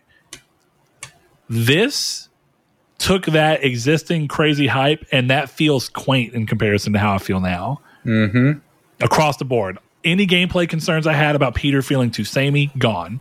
And I was hoping that would be the case, but I didn't know if they were actually going to give him the black suit early game or if that was going to be a real late game thing. Uh, and then I was also curious can I switch between Miles often enough for it to let you have that play? And I hope that it's really at your whim when it makes sense for it to be at your whim yeah. and I hope it's seamless. I hope you don't have to be like, uh, I hope it's not one of those things where you have to like hold L one to side with using Peter, or R one to side with use with Miles, and you you just play as whoever you side with. Mm. I hope it's like you're in a situation you're like, man, I could probably be stealthy right here, so let me just you know hit a button and I'm going to switch out to the person who's more stealthier. Uh, you know what? I think I'll be good to go chaos here. I, I don't think I have to worry about anything potential. My assumption watching it is that you'll be able to play in the open world with anyone, but you'll hit a mission marker and then it's going to take you to who they want you to play. I think that that'll happen sometimes. I hope that some missions are basically built to be you, whichever player you want at any time, because the the stakes don't matter. It just depends on how they structure. I just think Um, the way they talk, they're trying to tell a story, and I don't know that what you're saying works to tell a story. Yeah, you might be right. You might At be least, right. you know. Um, my uh, my other hope, and this is, I I could see it being the case, and I could see it not being the case. I don't think we saw an example in the trailer. I might be wrong, but I don't remember seeing it. My hope is that they allow you to basically use Miles as an extension of your combos in the way that God of War 3 let you just switch weapons mid combo. So you could be like, blade, blade, blade of chaos, stab you with the spear, and then punch you with the, you know, with the Cerberus, you know, fist. And I hope that that's how this game is set up to where like Peter can just be fucking somebody up and then throw him up, and then you have Miles suddenly come in and shock him and slam him down, and then Peter comes in and nails on top. I think that could be really cool for gameplay flow. But across the board, I'm very excited. Interesting that they chose not to date it. Yeah, probably. Sony has been thing. bitten too many times. They don't want to put a date that's five months down the road and then realize they have to delay it when you could just wait until you know it's going to hit in a month and then say, hey, Spider Man comes out next month. I think they're just going to show it at Keighley's thing. It's also possible, but I don't know. they'll show that and like maybe Twisted Metal, and then we'll be like, "Why didn't you show that at your own thing?" I think that will be Jeff a weird question. So. I think that would be a, a, weird question if you're, but Geoff Keighley is going to want world premieres. That's his thing. If yeah. if he's trying to, and Sony's uh, there. Uh, he already said up, Sony's so. going to be there. So yep. I don't know. Heh. Overall, all right. I think. well, at the end of the day, yeah, fun. Um, want to see more. Have higher expectations from them in the future. But it was still nice to have a showcase. It was. I, I, it was, it was nice to have uninterrupted flow of gameplay, uh, or you know, flow of trailer, trailer, trailer. Um, I hope that industry wide as a whole, we start to move away from CGI trailers. I just don't know their value very often. Yeah. Um, and I really thought that the Xbox showcase that got hit for that was like meant that the future game developers be like, hey, we can't show too much CGI. We got to be really careful because Xbox got a bunch of shit for everything, being not gameplay. But apparently, the the industry learned zero lessons. We've learned that already. We've learned our lesson. So we've learned our lessons. Some, some consumers haven't learned their lessons either. No. That's just it's the cycle of the game. But Chris, Brett, that I think wraps up this show, and we will be back next week uh, with a more traditional episode. My, may, you may find us talking about some of these things. Uh, I think that there's clearly a community's take opportunity here, which is what is your favorite takeaway from you know what's the thing that was biggest for you at uh, at the showcase? Or just in general how do you feel about the showcase? I mean one of those mm-hmm. two things makes a lot of sense. Um, i am curious to see if most other people were overall happy with it. I don't think but I would, it'd be interesting to be proven wrong. I don't think that there's widespread like oh that wasn't good or that wasn't what i wanted or what i needed. Um, but I'd be curious to see how people react to it. So we'll hear from you guys whenever we come back next week. Uh, but until then, Chris, let's remind these great people that they can go over to patreon.com and give as little as a dollar per month to support this show. Helps keep the show afloat without having to dig into our own pockets. We are very very thankful that we have people that do that for us uh, and enjoy the show so much. For those of you who want to come in and be part of the community's take, where we do get your feedback on community topics or we look at something we've talked about for the previous episode or the, the episode and we kind of just rephrase it for you to give us pushback or different perspective. Uh, you can go over and find us on social media. That's at triangle sqrd if you want to find us on twitter if you're still over there. Uh, if you're on facebook and that's kind of your bag you can go and find us at triangle squared a playstation podcast uh, it's a group asked to be entered in, we'll bring you in gladly. But I think where you'll find Chris and I most of the time is going to be the Discord, which we always have linked below, whether you're watching on YouTube or listening on podcast services. There's a link down there. You can jump in. We have general chat for everything. Uh, we have, of course, movie chat, TV show chat. We have podcast open discussion where you can talk to us about anything that we were talking about in the episode, uh, talk with other people about your thoughts about something we said in the episode. And then there's the community's take section where you can go in and we'll post a question and you can respond to it. Uh, but I think we're going to get off of here. We'll be back next week and see what you guys thought of it. Chris, thanks for joining me as always. Hope you're still enjoying your Austin trip. Um, we've determined that Chris is going to go to Blue and he's going to demand to see footage of the Bloodborne 2 uh, yeah, I just need I need to see it. Maybe they'll let me be an NPC. I've been uh, funny on that topic. This is the end of the show. Whatever. I've been genuinely thinking like, should I just email them and be like, hey, I don't want to know anything about the games. I just kind of want to see the space. Like I mean, dude, you're there for a few weeks. You could yeah. do it, wait a few days, and just see what happens. Your chances are low, but I mean, it would be pretty cool to if they gave you like a mini tour. yeah, just be like, listen, I'm in Austin. I'm a big fan. Love Shadow of the Colossus. Play it all the time, and uh you need to change that. By the way, I know I do. Maybe it'll I be mean one that. of the games I throw on I after so. Assassin's Creed. after Assassin's Creed. yeah, I'm almost done with the Assassin's Creed 2 Platinum anyway. We are in the middle of a competition, even though I'm not doing very well. We are in the middle of a competition that I am probably just perpetually in third on. Pursuit Force. Sorry, I'm going to get a platinum Force. in about five minutes. So I hope you do uh, for your I soul. Rid myself of this bubble gut. Yeah. Okay. Well, go get rid of your bubble gut, Chris. We'll see you next week, guys. We hope to hear back from you. Hope you have a good week. Hope you at least enjoyed your time with the showcase and let us know what you thought about it. Uh, without further ado, of course, go follow us on all the social medias. Tell Chris, wish him a happy poop.